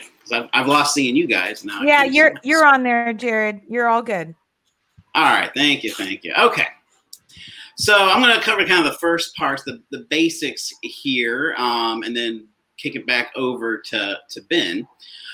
So when you go to YouTube, so there's a couple different ways you can go to YouTube. You can open up a new tab, go to youtube.com, um, or if you are in, say, your your Gmail, you can um, in the uh, the waffle. I call it the waffle. Um, you can click on the waffle and go to YouTube as well from there. Um, if you're not signed in, you want to make sure that you do sign in to uh, to YouTube. And um, if you've never created a channel before, it may prompt you to create a channel. And usually, it'll prompt you to create a channel when you go to comment um, or or save a video to a playlist, or when you go to record a video. So if it prompts you, just follow follow those prompts. So what we can do here is when you are in YouTube, there is the search bar here. See, I've been searching things here lately. But in the search bar, you're going to type in the content, the kind of video that you are looking for. So I'm just going to type in, let's see. I've lost my cursor. Where's my cursor? There we go. Looks like we're all having computer issues today. I think it's definitely the heat. My my computer fan's on constantly. I think it's definitely the heat outside today. That yeah, that's what that's why I'm in my my front room next to the router because I didn't want anything to mess up if at all possible. all right, so in the search box, you're going to type in the video uh, content that you're looking for. So I'm just going to say ecology. And um, when you go to click search, you're going to get back your search results. And as you know, YouTube has a lot of good stuff and it also can have some bad stuff. So, and, and bad stuff meaning as maybe just content you don't want to share with students or content that's not reliable. So, what you want to do is filter your search results. So, once you've typed in a keyword and you search for it, you'll notice that I'm getting Facebook notifications. Um, you will go to the filter button here and you can see how you can filter your search results. So you can filter by upload date, the type of video, how long the video, features, and sort by. Now, on the level one assessment, it's going to give you a situation. So it's going to say something around like Mr. GEG wants to share a video uh, to his students using YouTube. So search for this video type and then filter your results based on, and it will tell you how, that, how they want you to um, filter it. Um, but what you can do, one of the big ones is filtering by channel or by playlist because doing filter and playlist, I have found these gives you gives you better results um, and takes away a lot of like say the neighbor kids video on organisms living in his house. You can filter that kind of stuff out and keep it more on the educational side. So like channels dedicated to videos on ecology or playlists that have already been created um, on ecology. So I can, I'm going to go ahead, I'm going to search by channel. So I'm going to select my channel. And so you can see here all the different channels on ecology. So that's one way, and you can go through and check those videos out if that is something you are wanting to find. And then what you can do again, if you want to vary your search results again, hit the hit enter in the search box and then go back to filter and then you can again you can change the results. So if you didn't like what you saw the first time, you can go back in and change or filter, change your filter for the next one. All right, so let's just say I have found a video here. I'm going to do crash course because they put out some really good videos. So I'm going to say, ooh, I want to see what this video is about. Maybe this video could match what I want to share with my kids. So I'm going to click on the video. I'm going to try to stop it from playing before it blasts everybody. And wait for my internet to slowly load the web page.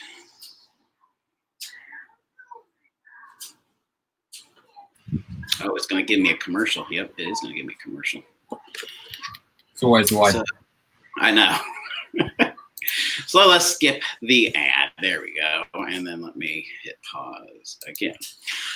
All right, so when the video loads, as you see here, um, you'll watch the video. You'll decide well, this video matches what I want to share with my students. So what you want to do next is create a playlist. So creating playlists, there goes the commercial. Um, when you go to create a playlist, a playlist, if you think about it, um, for those of you that are a lot, ah, there we go. So, those of you who are older like me and not young like Ben, you may have had collections of VHS tapes or um, DVDs that you kept on a shelf. So, playlists, if you think about it, are kind of like the old school shelves that you would keep your videos on. And so, you can organize the videos that you like by playlist. And to create a playlist, down below the video here, you have the option to save the video. So you have, you can thumbs it up, you can thumbs it down, um, share, which we'll talk about later, or you can click the save button. So when you click save, this is going to bring up your playlist uh, pop up. You can see I have some playlists already created. So you can choose to save it to an already created playlist, or you can create a new playlist. So when you create a new playlist, you would enter, give it a name.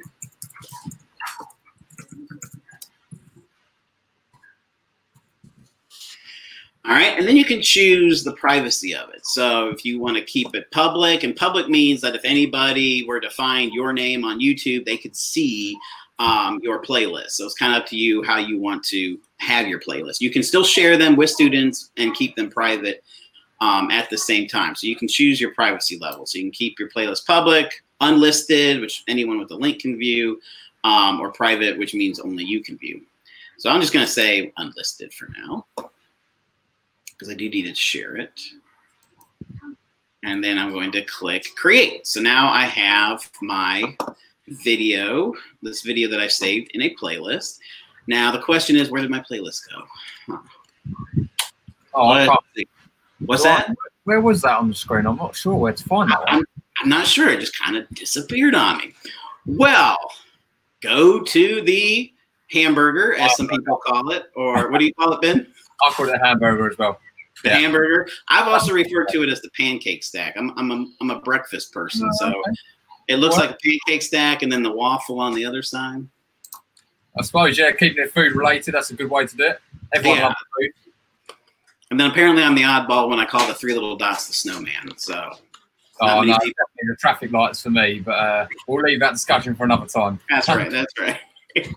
so when you click the hamburger, the pancake stack, or if you just call it the menu, um, this is where everything lives uh, when you're signed into YouTube. So you can go back and view your history. So if you didn't save a video to a playlist, you can go back through your history and see the videos that you have watched, your videos or videos that you've um, created.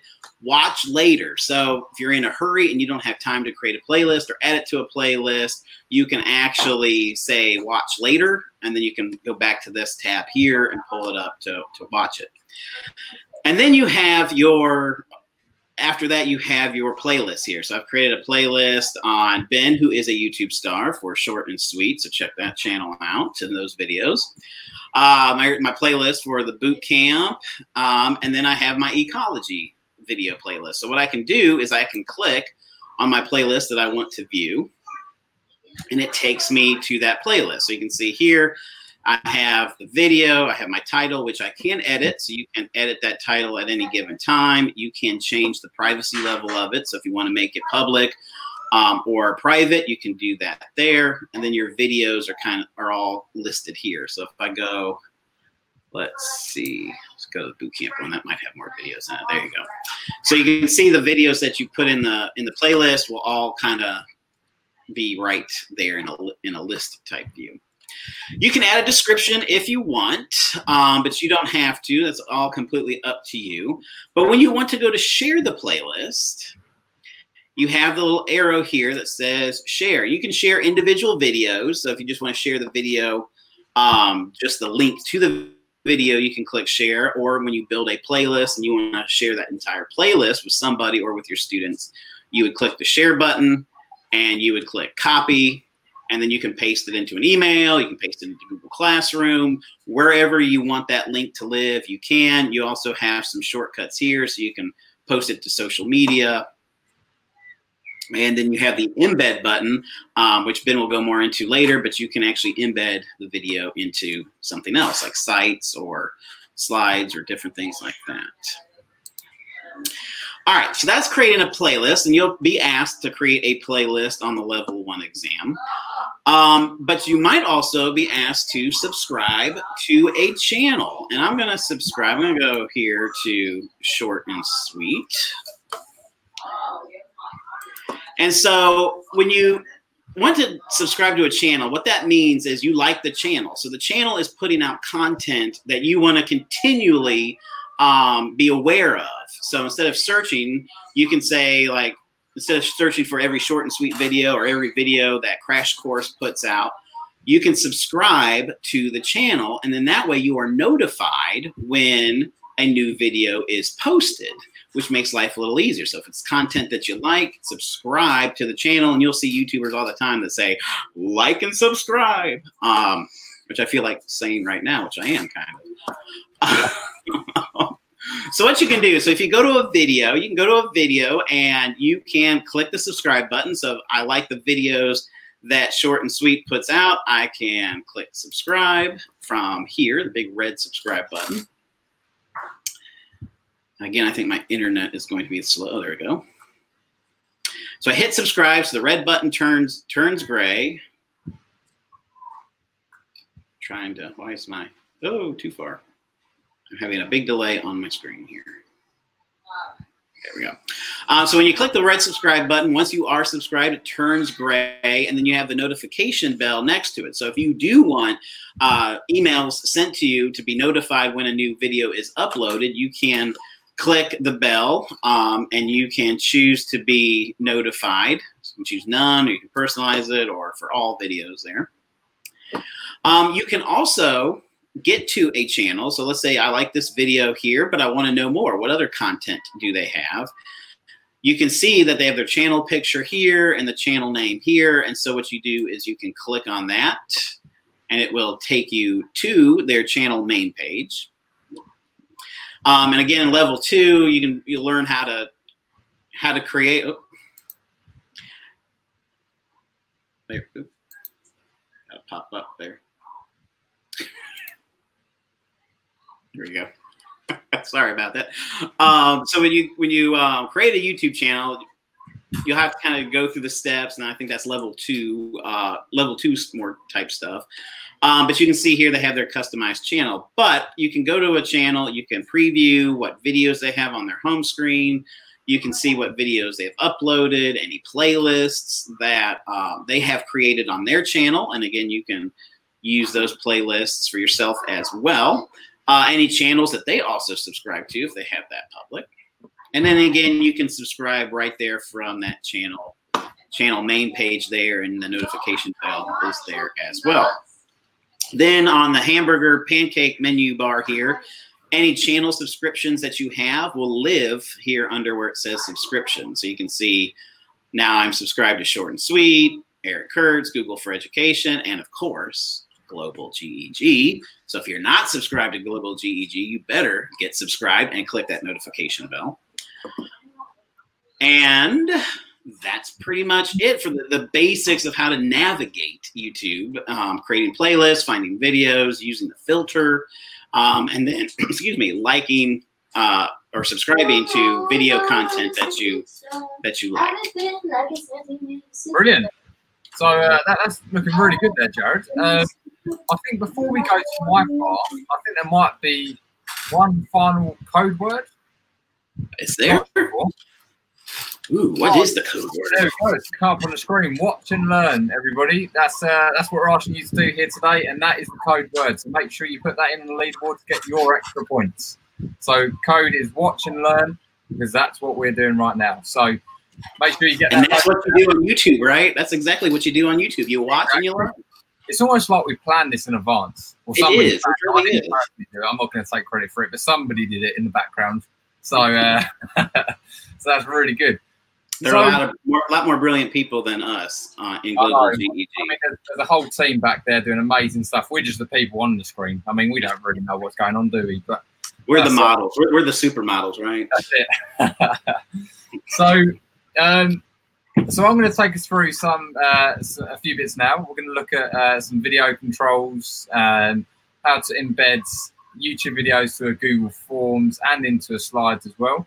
So um, we're just going to have a look at some of those basic features. It's you know not necessarily going to need those for the exam itself. Um, I did, I did mine recently and I didn't have to embed into a Google Slides, but it's worth knowing how to do it. Um, you know, to build on your knowledge ready for level two. So just uh, just bear with me on that, and let's let's have a look at that straight away. So if we could um, pop my screen up just for a second, if possible. Okay, brilliant. So you can see my screen here. I'm uh, I'm also running on the the uh, theme of short and sweet, as Jared very nicely gave us a bit of self promotion there. Um, so I've I've also opened up a short and sweet episode here from last night. So we're just going to have a quick look over the controls. What you can do with the control panel at the bottom here. So you'll see I've got a button here. So how to use.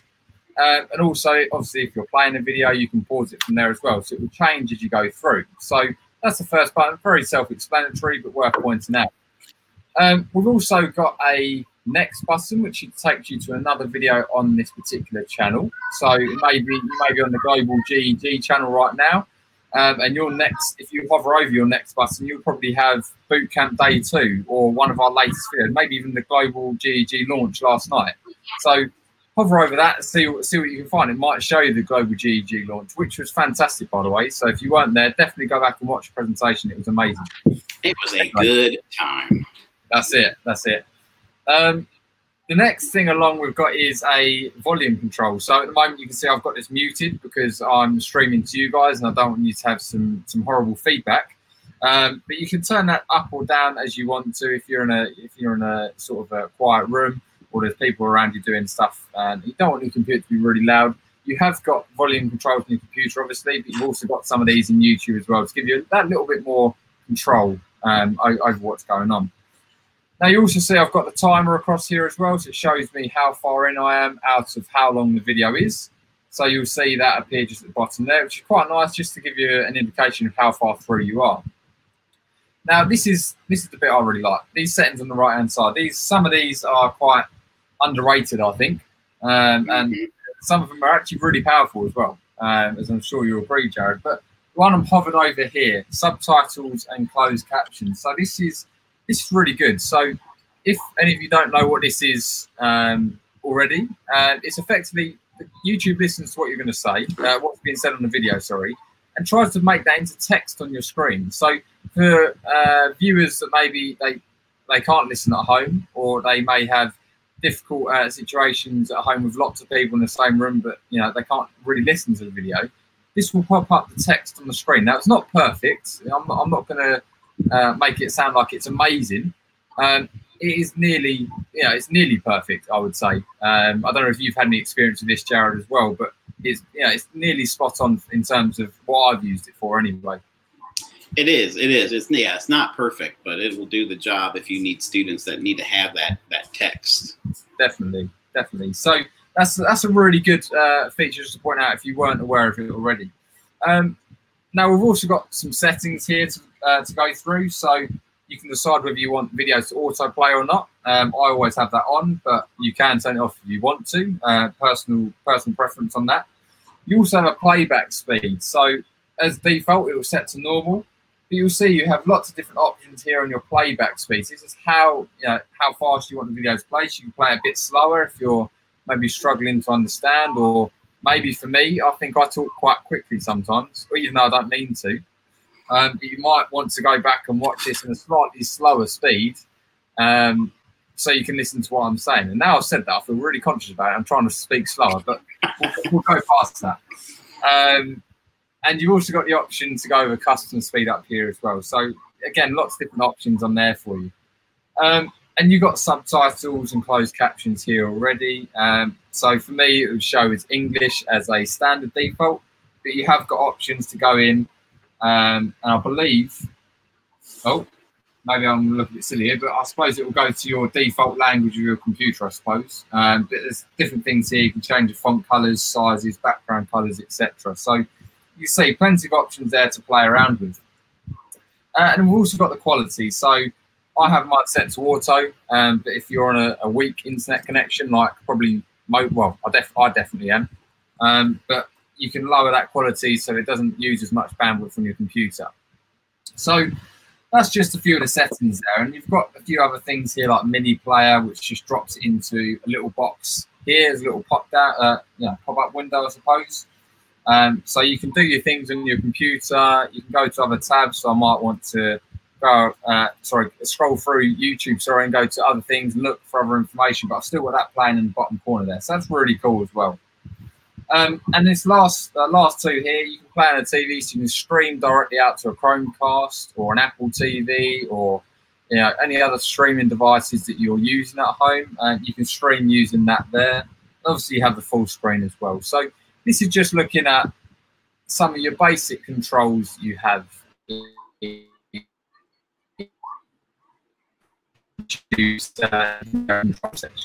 So now I'm going to move it on slightly to have a look at embedding into a Google Slides. So that's the first thing we're going to look at. Um, now, different ways to do it. Uh, you can use an embed code or a URL uh, or search from slides directly. So I'm going to show you those ways now. So I'm just going to go straight into my slide deck here. So this is a slide deck that we're going through now. So I'm trying to uh, make sure I'm not going to go over anything we haven't yet gone through. Um, so you can see on this slide here, I've got my my title. Maybe I'd like to add a video to this. So let's uh, let's watch and learn using that code word again. Let's watch and learn and see how we're going to do that. So we're going to navigate. We are all watching and ready to learn. That's it. I, I couldn't I couldn't help myself there. I just I couldn't resist. Um, but we're going to go to to the insert button on this top navigation bar here, um, and we're going to go to video. So once I click on video there, it will give me a pop-up box. Now I can search directly in YouTube for a video. So maybe I want to, um, I'm going to try and type this in now and uh, see if it gives it to me. Uh, some of it in, see if, see if it pops up.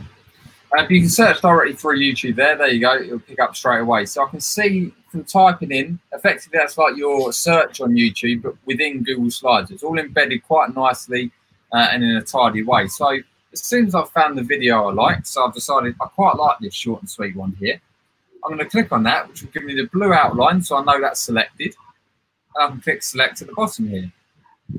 Now that will drop in to my slide just like this. Now I'm not going to go through wow. too much about you know the different settings because I know that was in last week's bootcamp day two. I know that um, you know our, our, presenters going through Google Slides went through this. I think it was Darren actually who went through it. So I don't want to sort of go over his knowledge because he knows it better than me. Um, but you can just see how that will pull through from searching on YouTube there, and I can move it around anywhere I want. Now let's look at another way to add it. So again, we're going to go to our insert button and go to video again. Now I have the option here to paste using a URL. So how would I get a URL? I hear you ask.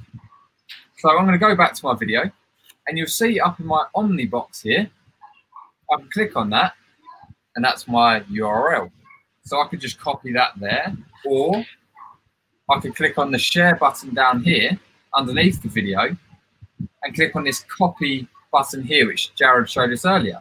So I can actually copy that link directly from there or from my Omnibox at the top. So two different ways you can do that.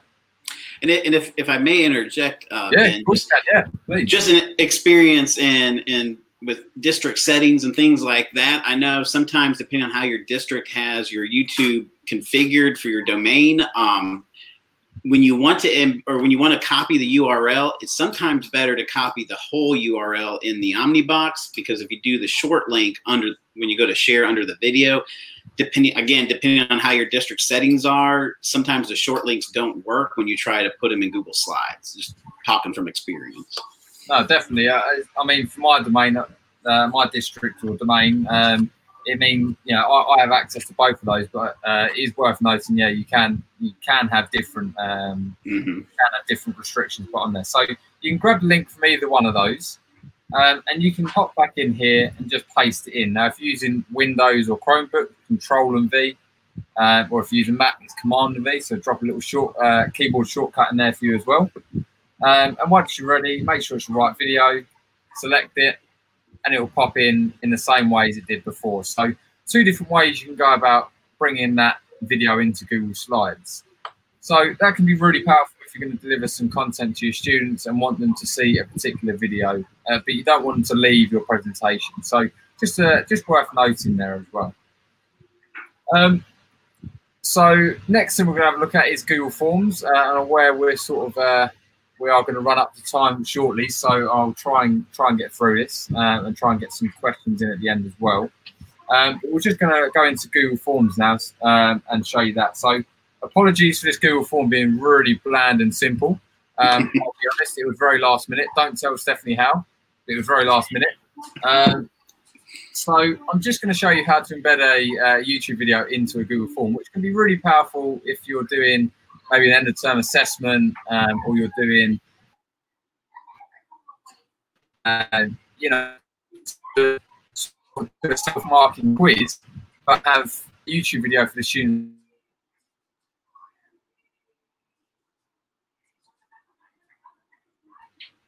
Oh no, I'm back. Sorry, my screen disappeared there for a second. Um, so you, cut, you cut yeah. out you cut out there at least for for me. I don't know about anybody else. Oh, I blame that on the internet. That's uh, it's the heat. Everything. Blame everything on the heat. Yes. Um, so as you can see here, uh, I've got a, I've just got a demo question. Um, it is purely for demo uh, for the time being. I'm just going to make that short answer as well. Um, but you can see on the right hand side here from last week's demo, we have this navigation bar, and you you see this uh, this screen with a play button in. So that's our add video section. So we can just click on this add video, and you'll see the same screen pop up as in Google Slides. So once you've learned how to do this once, it's the same all the way across. So you know it's unison. It, once you've done it once, the, uh, the user interface is familiar, and you don't have to you know learn different things with different platforms. So again, I could search in here if I wanted to. Um, make sure I type in the right thing though. Um, in depth look. There we go. And again, I can select that and drop it straight into my Google form. Now, it will appear as a separate tab compared to your question, um, but you can put that in and just say, for example, please watch this before answering the question. Uh, question. There we go. And using our little domino effect here, we can hover over and drag it around where we want. So that's just one way we can do it. Uh, and, the, and the second way, oh, go on, Jared. You're going to okay. in. I was just going to say, uh, you know, as you get more comfortable with YouTube and maybe you're creating your own content and you're delivering lessons uh, virtually through YouTube, this is a great way to, you know, post your content like you're teaching, um, direct instruction to this, and then have the kids answer questions to demonstrate their own learning as well. Definitely. I think that's really important as well because if you're doing that self instruction, it's more personalized to your students. They're going to really, really appreciate hearing and seeing seeing you. You know, seeing you on the Yes. They probably haven't seen you in a long time. That will, you know, for them, that's a huge thing and, and they'd really appreciate it. So if you haven't yet done that, I'd definitely recommend giving it a go. 'Cause my students um, have really enjoyed seeing some of the teachers back on the screens. And don't get wrong, it's Mhm. very nervous, but you know, you're very worried about putting yourself out there. But don't you know go back and edit things loads of times. Be you. How you would be in the classroom is who they want to see. If you if you make mistakes and do silly things, that's exa- you know, that's the same thing you do in the classroom. So don't be afraid to put yourself out there and do that because your students will really appreciate it. Oh, yes. Definitely. So uh, just just the last thing then here. So we're just gonna add a video again, and you can do the same thing by hitting uh, hitting in your URL, which we'd copy from any YouTube video we wanted to. Um, obviously, I've already got this one um, copied at the moment from Shameless plug. Sorry, I said shameless plug. that's it. so again, you can just select that and put it in here, just the same as that, and it will appear in the same way. So um, you've got options of, of either searching YouTube directly from Google Slides and Forms, or going back um, and copying the URL from either the share button or the Omnibox as well. So uh, lots of different ways you can put those in there. So um, can we can we put the slides back up if possible, please, Stacey? Thank you. It's magic. Oh, whoa. We got a, we got a second code word here. Oh no. You, you do. We didn't see it. We didn't see it. It was blank. So this is this is a code word for for ours, but you're welcome to take it. I mean, yeah, I, I, I didn't think we had this one, but uh, I mean, everyone can see it now. Uh, so you've kind of revealed it a bit too early. Well, it's okay. It's I like okay. the dancing though, and Amber, that Thank really you. looks like really looks like you as well. I like that. We we practice. We practice the dancing. Yeah, we did all that in our bedrooms. So um, we, we've got some bonus points to give away as well, uh, like everybody else. And this, uh, you know, we are the final group of the level one boot camp. Um, so this is this is the final set of points from a challenge point of view here. Um, so as you can see on the screen there, so it says find and subscribe to Global. Uh, find a video like this to a new playlist and set the privacy to private. Edit that description, so put in why you like that video, and then take a screenshot, post on Twitter, and tag in the hashtag GEG YouTube. That's GEG, not GAG. Just for the last time, for anyone that's still confused, GEG YouTube and Global GEG, and tag both me and Jared, uh, and we'll give you 25 points for doing that. So make sure you get on that, uh, and we look forward to seeing some of your favorite videos from the Global uh, Global GEG's YouTube channel. I love it. Love it. Great job. Great job. Nice job. Now get some fresh air, Ben. It's a little hot where you are. Yeah, yeah. And and Jared, you can you can go hug a baby. I'm sure. All your babies. For sure. that'll for that'll be the new trend on Twitter. Hug a baby. Okay. I'm still waiting. For, I'm Thank still waiting for the onesies. So just Oh, me know. we're gonna work on it. Oh, we're yeah, we're gonna work on that. Definitely the next, next set of orders. Thanks, everyone. Bye, everybody. Bye. Yes. Okay. Oh, this was our favorite, so we put it at the end. So good. So good. These dance moves, I mean, I got dance moves like these, but only I can in do this. them for real. Um, Bonnie is a witness Okay, to let's go and do it. Yeah, and so is Judy. Okay, so um, yeah, so our code word for this for the very end here is I still don't know. And if that's you and you still don't know, um, if you feel that way, come to come to office hours on Monday. It'll be the last of our office hours for this set of uh, of this boot camp series for level one. Don't worry, we have a level two coming as well. But the code is I still don't know. All right, take it away, Stacy. Even though I want those dancers there forever. no, we're just going to remind you again about the practice questions. They are scenario kind of questions. Some of them they are choose two, choose three. Um, we kind of mentioned that last time, but just so you guys know, that link right there in the corner is going to be where you can get those practice questions on quizzes. So Yeah, we had a- few questions about that the last time, so we wanted to make sure it's here. It's here in the slide deck. That's how you can get to it, and the Bitly's down below. Go right ahead, Amber. I'm sorry. sure it's in there for you. And then we also had a lot of love around um, these cards the last time. So if you're wondering about that, when you have this slide deck, this this is a slide deck where you can actually click on it. So you'll click on it, and it will take you to these cards to practice. Um, so so please please um, just know that these are are here for you, and we that's what we've been using actually to create some of our scenarios and adding to decks. So um, so these will help you. I actually physically have these cards printed out. Judy Kim worked with me on that um, when she came and visited all the way from South Korea to my school. And we used them to practice with my teachers and with my own students. And so I sat there in like the first round, I gave out green cards and we practiced with the easiest level, what's considered the easiest level. And so on one side, it has it has a question and on the back it guides you through the step-by-step guide of what you would need to actually do it um, and i usually like for me the way that i do it for myself is i take a couple at a time I do them and then I see which ones were the challenge ones for me. Which ones do I need to repractice? And I put them in a separate pile. Which ones do I know that I know? And I put them in ones like I'm good with those. And then that's how I separate those out. Um, you don't physically have to print them out, but for me, that I start to tag those, maybe even using Google Keep. You know, there's a way to think about how do I how do I figure out what don't I know yet and what do I want to learn. Right. Nice. And then I think there's more. There we go. Take it away. All Amber. You are on the final boot camp day and you have all the knowledge now, so you can sign up for your test. So you better get there. Um, if you sign up on the system Kryterion, then you have seven days once you sign up to take the test, once they send you the information. So make sure you, you get on there and sign up. If you're going to take it on ProctorU, you also have two options on there. You have you can schedule it for a certain date or you can do it on demand. So just know whatever system you want to use, you you can you can do on demand with one. The other one you got to wait a little bit, but you have the same exact options on both now from the updates on the test. You have open note, open internet for each test, so you have no problem with uh, being able to look up the information if you need to.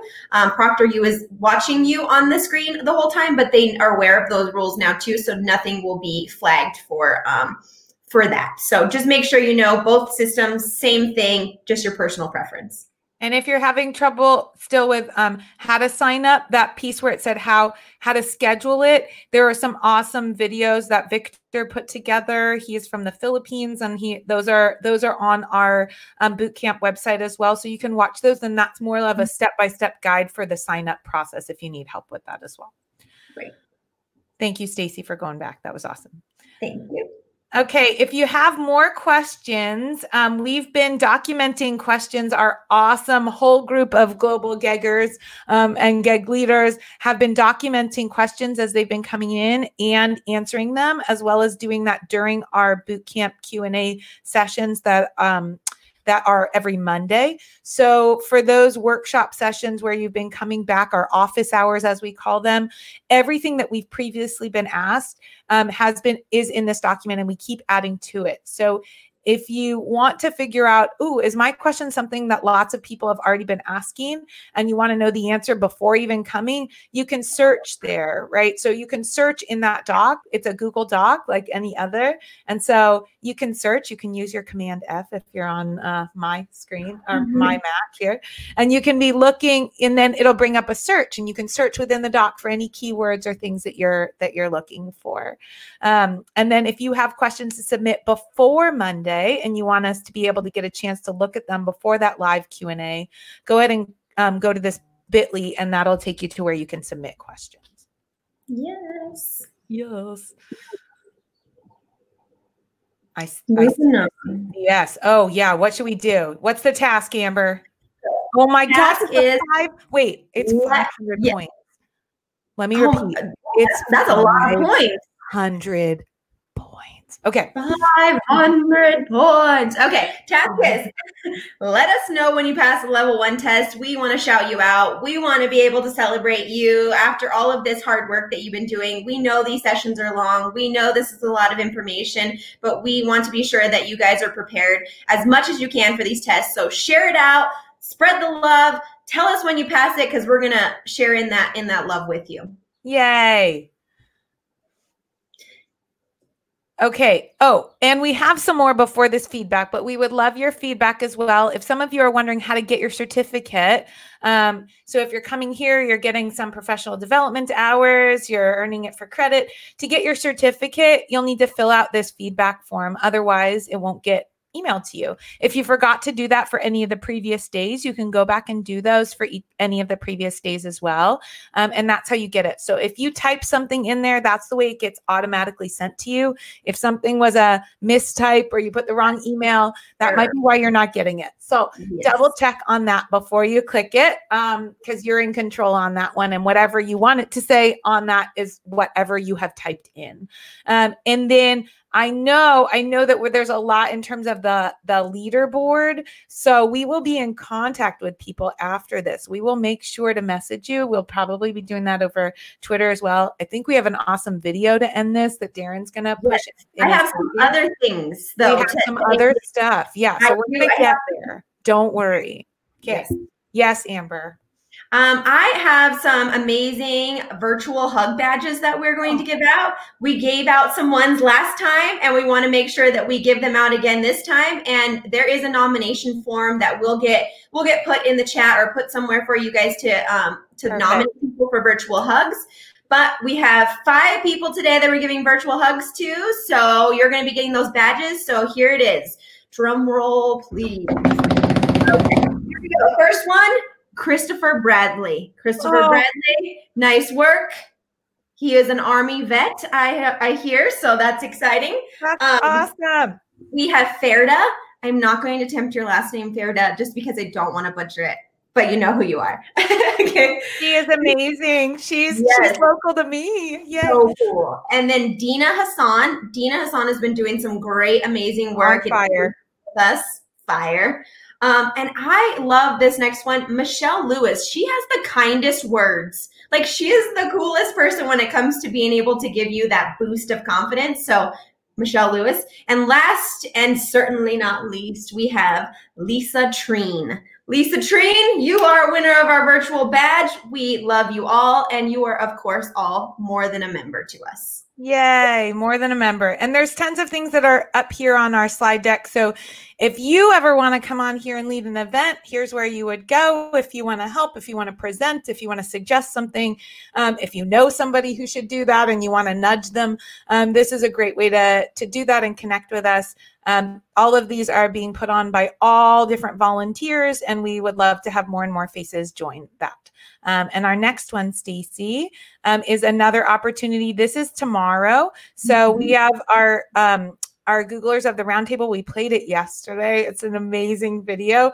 Um, so this is a roundtable discussion, um, and please, please join. It's the first one that's going to be tomorrow. So um, first discussion is tomorrow and i believe it's all on badging. Um, and so uh, but it's everyone's welcome. It'll be on youtube live just like this but six people will be coming together around a table um, so to speak virtually. Um, and they'll be discussing and there'll be a different topic each month. There'll be possibly be something coming out on Twitter, I think today maybe. I'm waiting for Stacy's head to nod. Yes, um, that that should that should help them with to know um, people's thoughts prior to going into this roundtable discussion. So we cannot wait for this first one. It's going to launch a whole series that'll come out monthly, and it's going to be a great first start. I hear there might even be some costumes. Um, but I, I don't want to spoil the joy, but please come if for nothing else but to see that. Please come. Yes. We also have some amazing trainings coming up, and we have a boot camp level two. What? So we are going to be having My Pencil Made Me Do It, the sketchnoting, and that's going to be July 2nd. Don't miss that. It's going to be super great.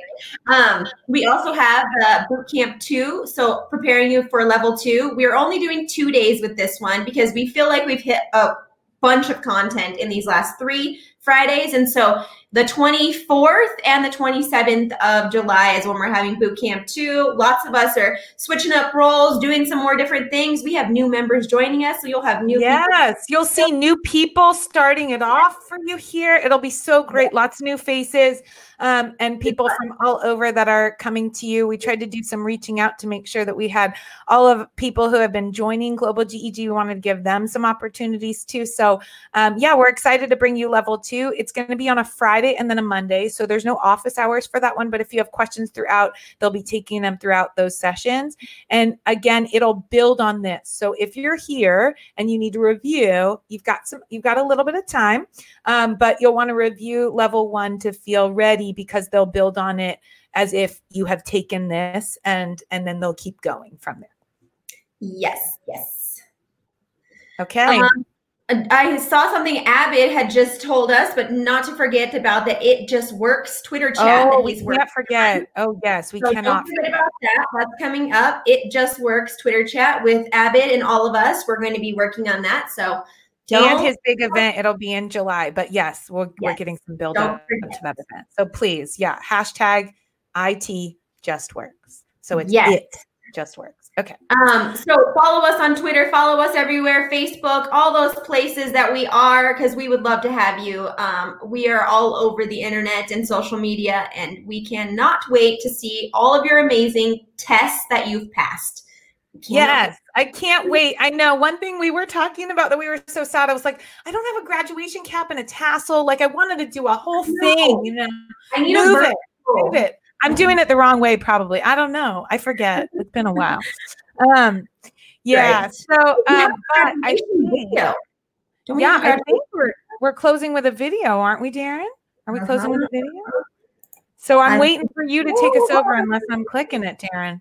I don't see Darren, so I think we're gonna have to I click it. it's us. Okay, so I'm gonna guess it's the one entitled Boot Camp Graduation. Yep, you got I it I'm right. All right, here we go. Here Okay. we go. Is everybody ready for the video? Oh wait, that wasn't a good drum roll. Hold on, I have to redo oh. it. It's the last day.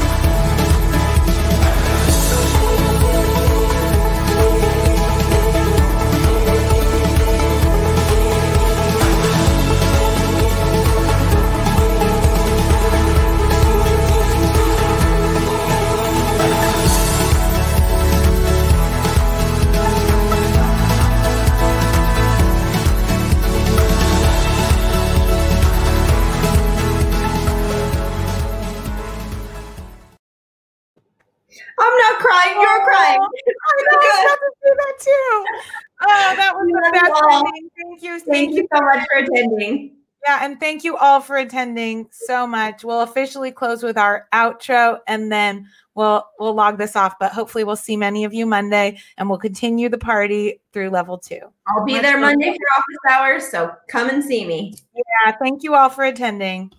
Thank Bye, you. everybody. Bye.